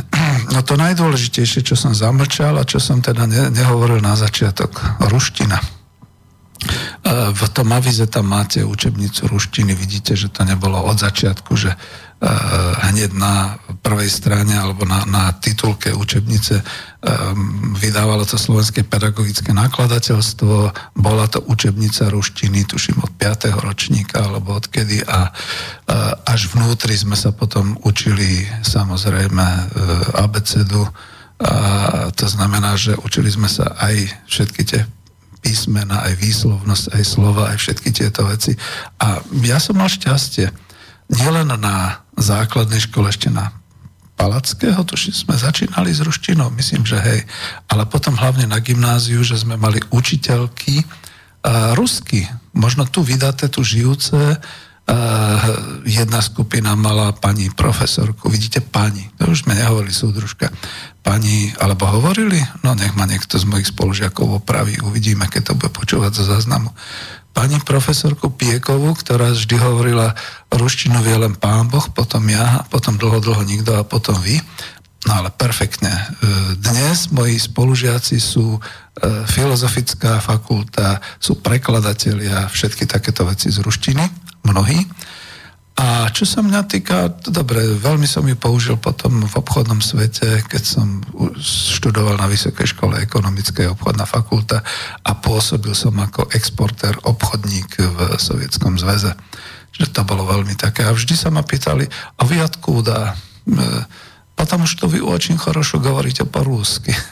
No, veď som mal také učiteľky. Naše učiteľkou v našom kružku bola Ľudmila Afanasievna Ninčenko, ak sa dobre pamätám, ani som si toto nezapísal, a bola, myslím, že z Turkmenska, ona mala aj také široké licné kosti a taká pekná hnedé oči, blondiatá, no v tom čase človek už vtedy. Ale, čo bolo dôležité, učila nás aj taký ten humanizmus. A my sme preberali aj literatúru, aj všetky takéto veci z takéhoto humanného hľadiska.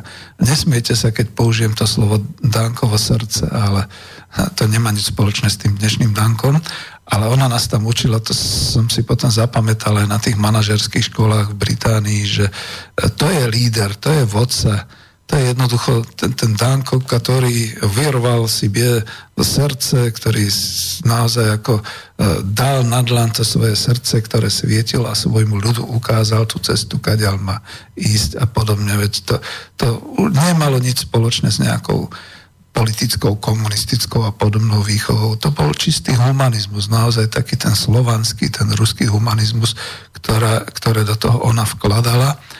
A E, to človeku aj zostalo. To potom naozaj nedávno som bola, možno to ešte spracujem, nespracujem, ale dám takú noticku, že teda áno, zúčastnil som sa teraz na vernisáži e, v budove Ministerstva kultúry Slovenskej republiky pod záštitou veľvyslanectva e, Ruskej federácie vernisáže výstavy o ruskom humanizme a ruskom červenom kríži. Mám to aj niekde spracované, neviem, či sa mi to podarí nejako dať do nejak, do nejakej časti vysielania.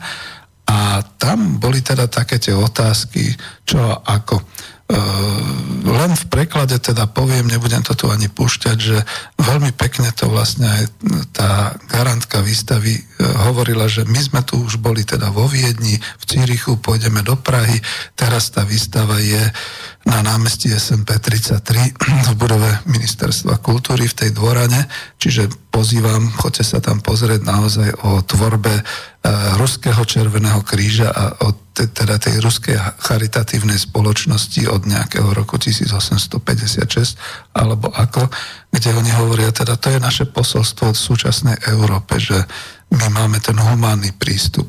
A ono to naozaj tak bolo, že vlastne aj ten školský systém v ktorom som absolvoval gymnázium, bol predkaný takýmito vecami. My sme naozaj už neboli krmení, ako sa hovorí dneska, nejakou tou sovietskou ideológiou a takýmito vecami. Vôbec nie, naozaj. Mali sme klasikov, učili sme sa e, všetkých klasikov, učili sme sa históriu samozrejme, teda aj pred e, sovietsku, teda cárske Rusko, aj všetky ostatné, ako to tam vlastne, ako sa vyvíjalo aj po roku 1917. A bolo to súčasťou takých tých naozaj ruských reálí, tak ako sme mali tie americké reálie. A teraz skočím naspäť. E, viete, čo bolo zaujímavé napríklad zase pre zmenu pri angličtine, že sme sa učili z textov Beatles. When I'm 64 a tak ďalej. Hľadal som tú pesničku, nenašiel som ju teraz, takže ju neviem dať. Čiže to by som povedal, čo sa týkalo strednej školy. No a na strednej škole som zažil aj rok 1968 na tom gymnáziu Vazovova. Verte mi, že tie naše ruské profesorky trošku boli zmetené a naozaj, ale mali ten postoj, že literatúra a jazyk za každého obdobia sú dôležité. Čiže takto sme to aj my brali. A keď už prejdem e, cez to gymnázium a, rok 68, ako to bolo, alebo ako sa podpísalo, no samozrejme boli sme rebeli, mali sme vlastne nejaké, mm, čo sme to mali, tak, taký ten znak gymnaziálny, protestovali sme, keď nám odvolali pani triednu profesorku. Ináč ju môžem nazvať, ako je to, myslím, že to bude v pohode, keď dnes neubližím jej, ale e, my sme boli na ňu veľmi hrdí. Volala sa Olga Kovačičová, naša triedna profesorka a e, to bolo aj v 69. možno, alebo tak nejako a bola, e, čo mi to tu klepe, bola majsterkou športu a čo bolo veľmi zaujímavé, my sme s ňou chodili aj na také tie krúžky dokonca na letisko Vajnory, čiže bola niekde v tom, tejto oblasti a potom som bol veľmi hrdý, keď sa hovorí vždy, že v časoch normalizácie a podobne. Predstavte si, že to sa museli písať potom nejaké, čo ja viem, či 80. alebo 78. alebo ktoré roky, keď sa na Silvestra diali také tie o polnoci príhovory významných e, ľudí, osobností Československa do televízie. Dneska to už neexistuje, dneska sa už televízie s takými vecami netrápia. A jeden z tých príhovorov voči nám, voči občanom Slovenska, Československa mala aj majsterka športku, športu Olga Kovačičová. A to si tak veľmi vážim, že to bolo také niečo krásne, že to už som bol dospelák a to som tak hrdo ukázal. Pozrite sa moja triedna profesorka v celoštátnom vysielaní. A želá nám na ten rok e, to najlepšie a tak ďalej a tak ďalej. Čiže naozaj nás e, e, školili, teda vzdelávali osobnosti. A keďže som sa dotkol toho roku 68, no bola odvolaná, nakoniec ja to poviem tak, že v tom roku a v tom čase tá normalizácia sa dotkla povedzme aj učiteľského stavu v tom, že teda niekto, kto nesúhlasil a po tých previerkách a tak ďalej, tak samozrejme bol odvolaný hlavne teda z nejakej funkcie alebo z tej učiteľskej funkcie a tak ďalej. U nás sa to v rodine dotklo, myslím, že mojej tety, to znamená manželky brata môjho otca, ktorá bola ruštinárka, keďže teda nejak nesúhlasila so vstupom vojsk, tak teda bola odvolaná, bola vyškrtnutá z KS a tak ďalej. No ale predstavte si, že títo ľudia nezanevreli, títo ľudia ďalej pracovali pre spoločnosť, pre školy. E, moja teta potom ďalej vzdelávala, učila, aj mala tú ruštinu a myslím, že slovenčinu, takže to, to a hlavne tu nešlo o ako sa to vždy teraz vykrikuje, o nejakú tú tragédiu materiálneho zabezpečenia a podobných vecí. Vždy a stále bolo zamestnanie, aj keď povedzme bolo niekde inde nejakým iným spôsobom, ale človek sa uživil. No ale nechcel som ani tak o tom 68., ale o tom, ako to bolo. A keď už som sa tohoto dotkol, tak sa dotknem aj tej časti, že e, my sme mali vždy v tej škole v kúte hore školský rozhlas, ešte by sa dalo šeličo vyprávať, ale potom vľavo nad tabulou bol obraz prezidenta Československej socialistickej republiky. Ja si už obraz e, prezidenta Novotného nepamätám, to som bol naozaj veľmi maličký. Zažil som ale obraz Ludvíka Svobodu, na to sme boli hrdí to si predstavte, že to bol náš prezident, to sa takto hovorilo uh, po roku 1968. A potom sme mali obraz Gustava Husáka v pohode, v poriadku, ja si vážim túto osobnosť slovenského života a, a môžem teda povedať, že uh, boli to autority, boli to skutočne autority, boli to reprezentanti republiky o súčasných autoritách, najmä na stolci prezidenta.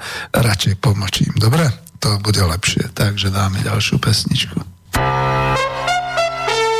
Máš ruce věčně čistý a šaty bez prášku a doma to je jistý, tě chovaj v damašku, protože seš svatý je, he, he, svatý střádáš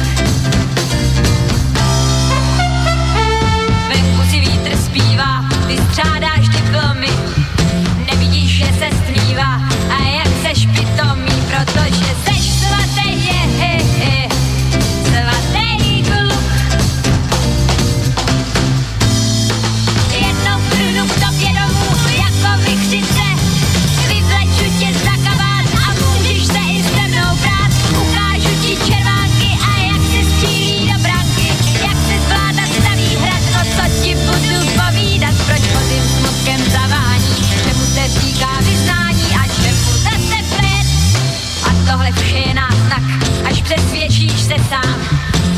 svět je velký zázrak, já za pravdu ti dám, řeknu,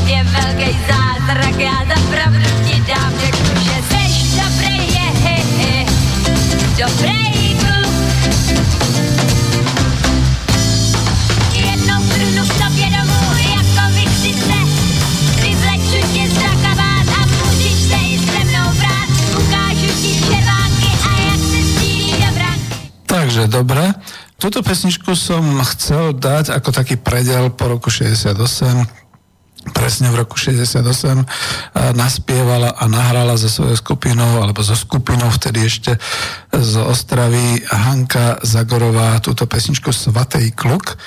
A to boli práve také tie roky, keď sa už, povedzme, nemohli začať zapalovať lítka, ako sa hovorilo, Hanka bola krásna blondínka s touto pesničkou, ktorá teda až doslova provokovala to, že človek naozaj sa učí, študuje, sem svatej kluk a vonku beží život Takže naozaj človek to tak bral, že o, teraz nastáva nová doba. No, tá nová doba ešte nenastávala, ale my sme mali skutočne tú kvalitu vzdelávania a ja som hrdý na to, že som absolvoval vlastne za socializmu všetky tie tri stupne, to znamená základnú školu, e, strednú školu, teda to gymnázium, vysokú školu, vysokú školu ekonomickú. Aj tam bol nejaký problém. Vidíte do tej mojej knihy teraz, keď som musel trošku s editorkou sa vadiť v tom, že ja som neabsolvoval žiadnu ekonomickú univerzitu, pretože taká vtedy neexistovala existovala vtedy v roku 75 až 79, keď som chodil na vysokú školu, Vysoká škola ekonomická obchodná fakulta a dokonca tam bol taký zaujímavý smer ekonomika a riadenie zahraničného obchodu. My sme boli skutočne špecializovaní na export, na medzinárodný obchod a na všetky tieto veci a bol som v tom úspešný. To takto kľudne poviem, dokonca aj po roku 2000 ešte stále ma to držalo a bol by som schopný aj dnes, keby som nebol v predčasnom dôchodku. Vrátim sa k tomu, že prečo a čo to bolo. Tiež sa hovorí aj v vysokých školách, že teda podliehali tomu vplyvu a tak ďalej. Ja tomu verím, ale neriešim to. Veď my sme mali tie predmety veľmi odborné. E, tovaroznalectvo.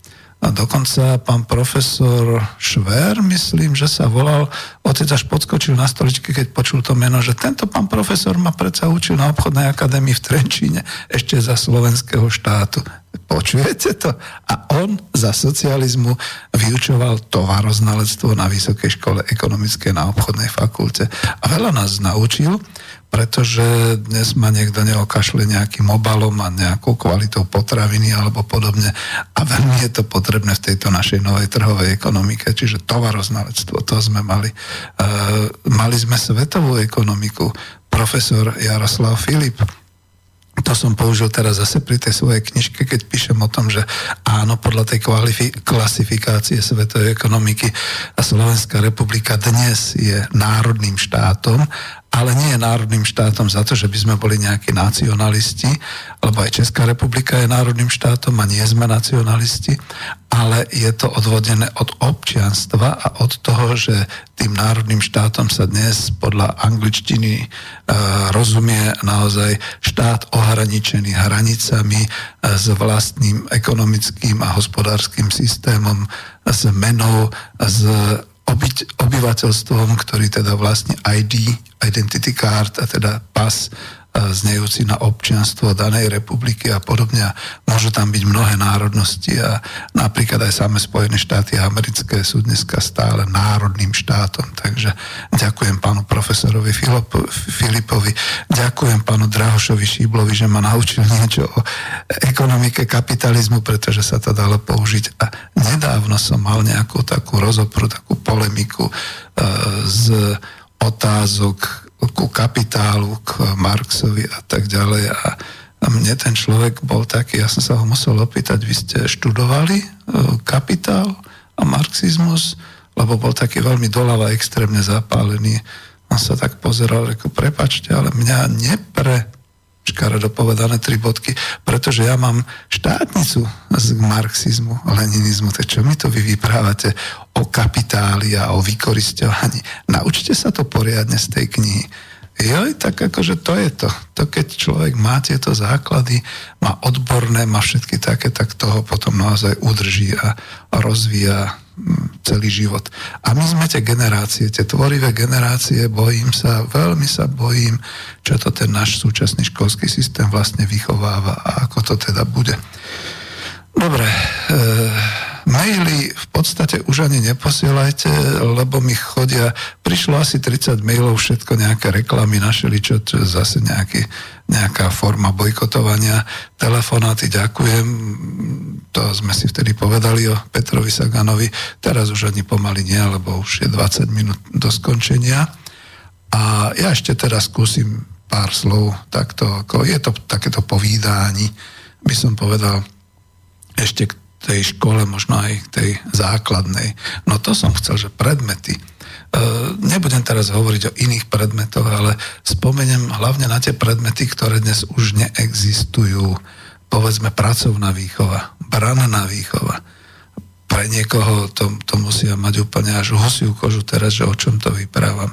O veľmi potrebných predmetoch. A pracovná výchova, to znamená, že ja som sa tam naučil E, skutočne, to, ako je to až zlé povedať, ale my sme mali inštalačné práce. E, to som si zapamätal, nielen to, že teda nejaké že tlčenie kladivom a zhotovovanie niečoho z dreva a tak ďalej, vrtanie a takéto, ale inštalačné práce na gymnáziu, tuším, dokonca to bolo, že sme sa učili takéto základné inštalatérstvo okolo vody, okolo elektriny, okolo takýchto vecí. No a keď sme sa stretli ako spolužiaci, sme si spomenuli, že tuším, možno to bolo na tom 8-ročnom gymnáziu, tam sa mi prekrýva základoškolský a stredoškolský čas, že sme sa zase učili, možno to bolo prakticky kvôli niečomu inému, že sme niečo iné nechceli, ale učili sme sa vyšívať. Ja viem pekné krížiky robiť do a viem si zošiť nejaký, nejaké nohavice a podobné veci, čiže toto všetko sa bralo. Potom vlastne okrem ručných prác tam boli záhradkárske práce. To bolo ešte naozaj na tej základnej škole na Palackého, že sme chodili kde si hore až ku Ježiš Maria, ku lesoparku. A to boli ešte také stráne so záhradami, tam bola školská záhrada, tam sme hrabali, kopali, na jar sadili, na jesen teda zbierali a tak ďalej. Veľmi zaujímavé. A ja sám som dieťa, ktoré povedzme má starých rodičov, mal starých rodičov na dedine, ale mnohí niečo také robili prvý raz. Potom sme chodili na tie brigády skutočne do Bratislavského lesoparku a, a opravovali sme lavičky a, a hrabali sme a čistili sme a tak ďalej. Čiže to bolo z toho. To človek predsa len sa nejak naučil niektoré veci pracovať a, a, a robiť. Čiže to, to, tá disciplína, respektíve tie zručnosti sú dobré do života. No a keď som spomínal tú branú výchovu, takže e, no teraz sa veľmi diskutuje o tom, či áno, či nie.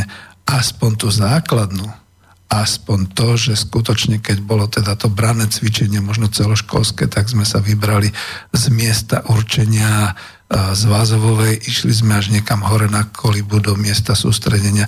Okrem iného, že to bol taký veľmi pekný čas, šli sme do kopca nad Bratislavu na Kobilu a, a jednoducho takto sme pochodovali, všeličo zažívali a mali sme tam potom aj na tej cvičnej lúke nejaké také ukážky, hod granátom, ale nie naozaj s ním samozrejme a jednoducho takéto všelijaké veci. A prvá pomoc, ako sa poskytuje a ako sa zlaňuje a všelijaké takéto veci.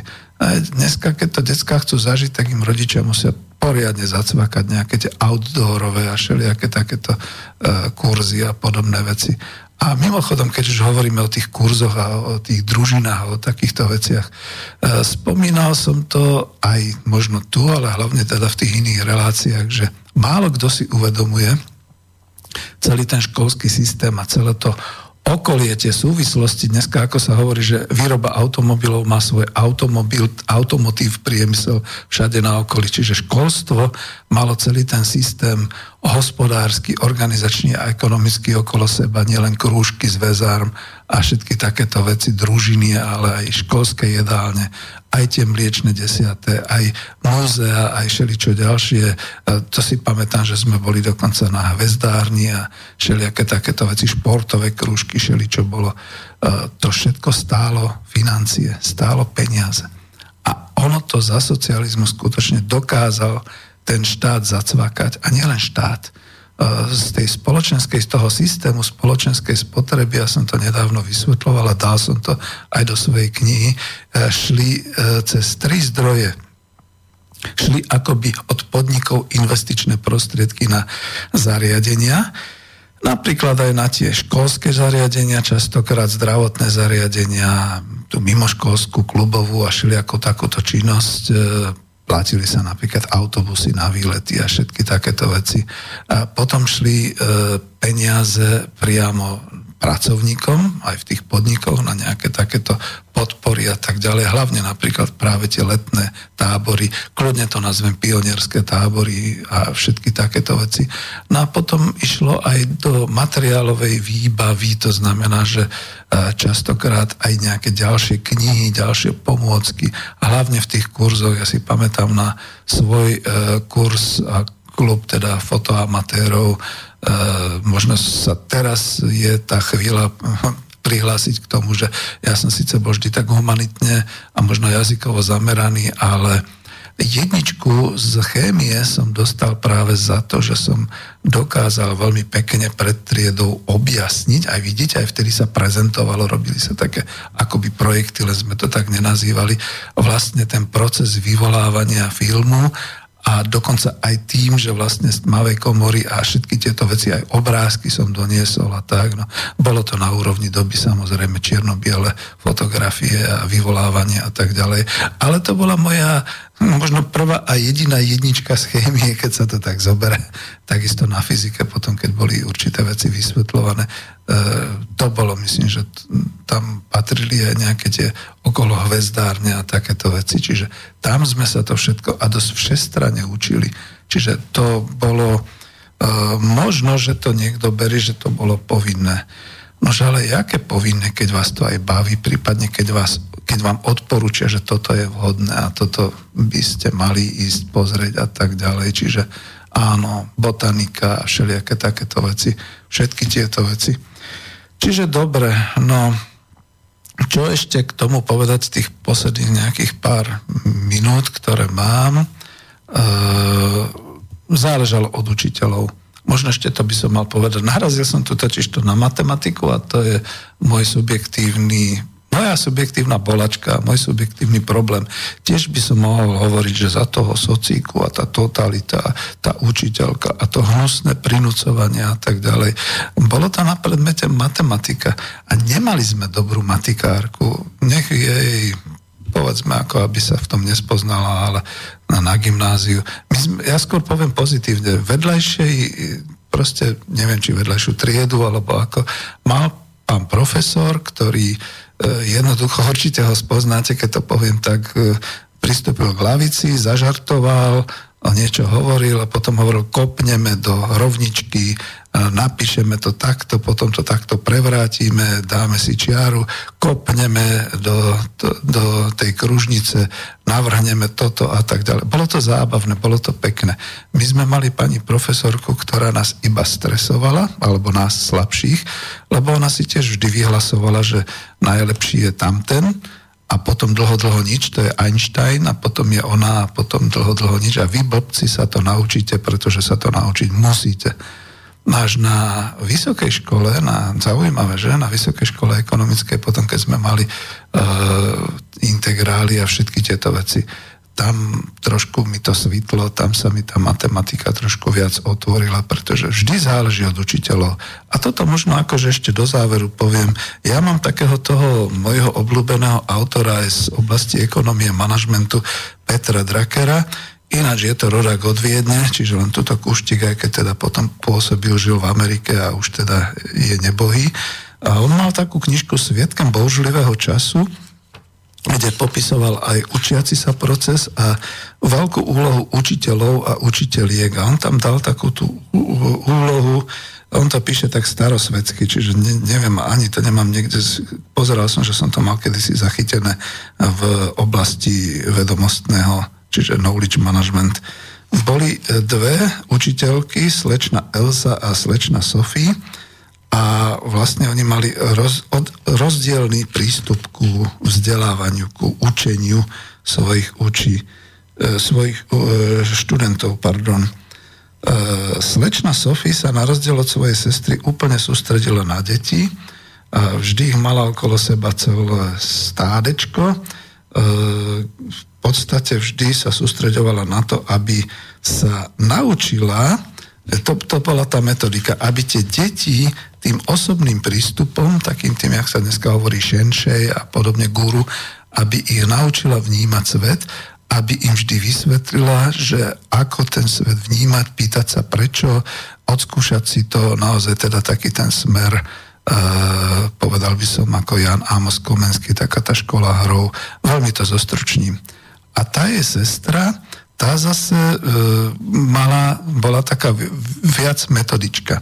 Tá ich skôr učila a dosť teda rázne a disciplinovane, kde čo nájdu, ako si to majú e, zosumarizovať, ako to majú zaradiť, akú metodiku na aký predmet použiť a ako to majú robiť. Čiže bolo to také suché a on Draker píše, že vlastne najlepšie je prienik týchto dvoch učiteľských prístupov, čiže aj tá metodika, takéto určité klasifikovanie, určité teda poriadok až disciplína a e, z druhej strany teda takéto učenie pomocou vlastného príkladu a pomocou takého toho ľudského prístupu akože majster učí, čiže ten sensei a podobne aby to bolo aj teda emotívne, aby to teda v ľuďoch zapalovalo uh, tú chuť učiť sa, tú motiváciu čoraz viac toho vedieť a vyskúšať si to majstrovstvo.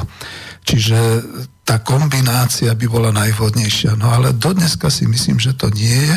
A ja keď som hovoril teraz o tých učiteľoch, že som sa stiažoval, že teda áno, a ja som zažil, tá, tá moja profesorka matematiky možno bola taká metodička, ale veľmi sa nepozerala na okolie na študentov a na žiakov, ktorých mala, čiže veľmi zle to pôsobilo, ale my sme si zapamätali a každý si myslím z nás zapamätá skôr toho učiteľa, toho majstra, ktorý v tej škole bol a ktorý nás zapálil, ktorý jednoducho nás motivoval a častokrát sa stáva, ja som to pochopil aj u mojich spolužiačok, že keď sa teda vrhli povedzme na tú ruštinu, na filozofickú fakultu a, a dneska sú dobré prekladateľky a tak ďalej, že tam ich zapálili vlastne tie naše profesorky, ktoré nás učili povedzme tú ruštinu a každý tým svojím spôsobom, ktorým išiel.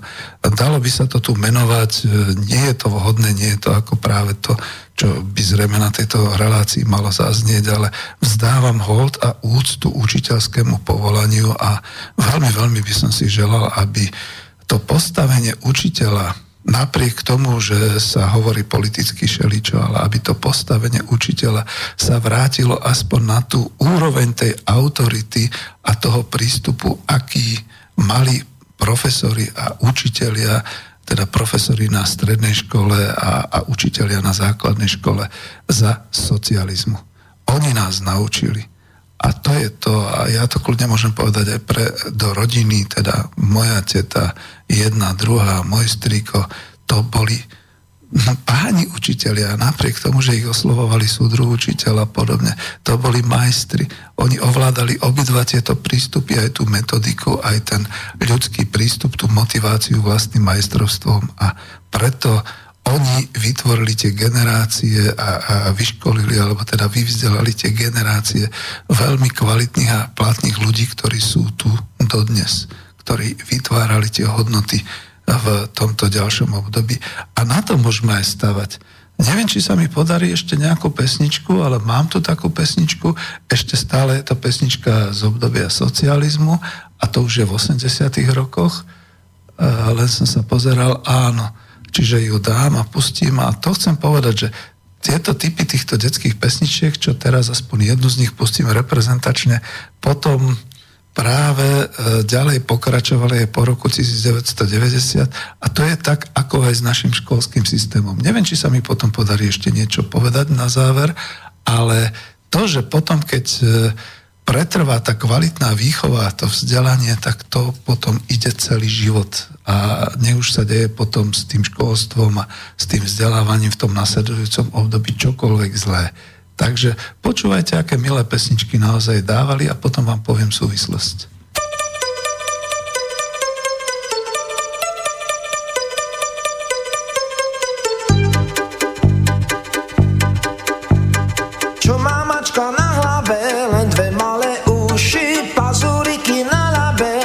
Si ich brúsi. Čo má psíček na tvári, malú lesklú guľku, vždy ho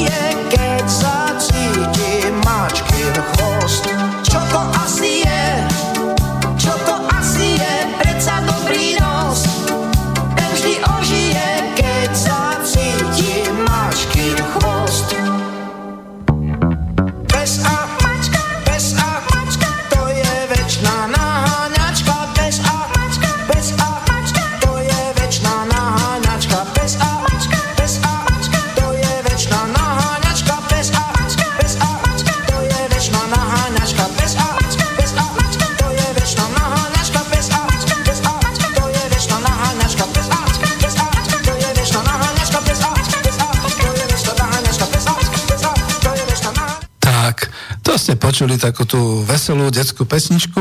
A prečo som ju dal? Lebo e, E, Peter, Vašo a Beata ešte v 87.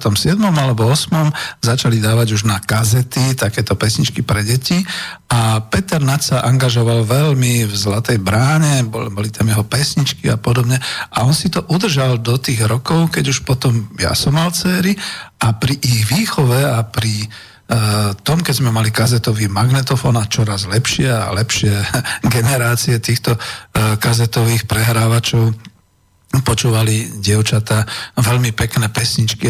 A ja teraz, keď som si vyberal muziku do tejto relácie, tak som si až hovoril, bože, veď už to ani neviem rozlišiť, ktoré boli z pred roku 89, ktoré boli po roku 90, pretože naozaj to je kvalita a ja by som ako takéto pesničky želal, aby sa ďalej šírili aj v slovenskej populácii ešte lepšie ako všelijaké takéto detské. No mám veľmi málo času a ja som chcel ešte jednu vec povedať, keď som hovoril, že nevedel som nájsť, aké, ako je to v súčasnosti s nejakou tou štatistikou tých, tých škôl a podobne. Našiel som a skúsim to nájsť e, vývoj počtu základných škôl a tried iba už na Slovensku a nemám teda za Československo.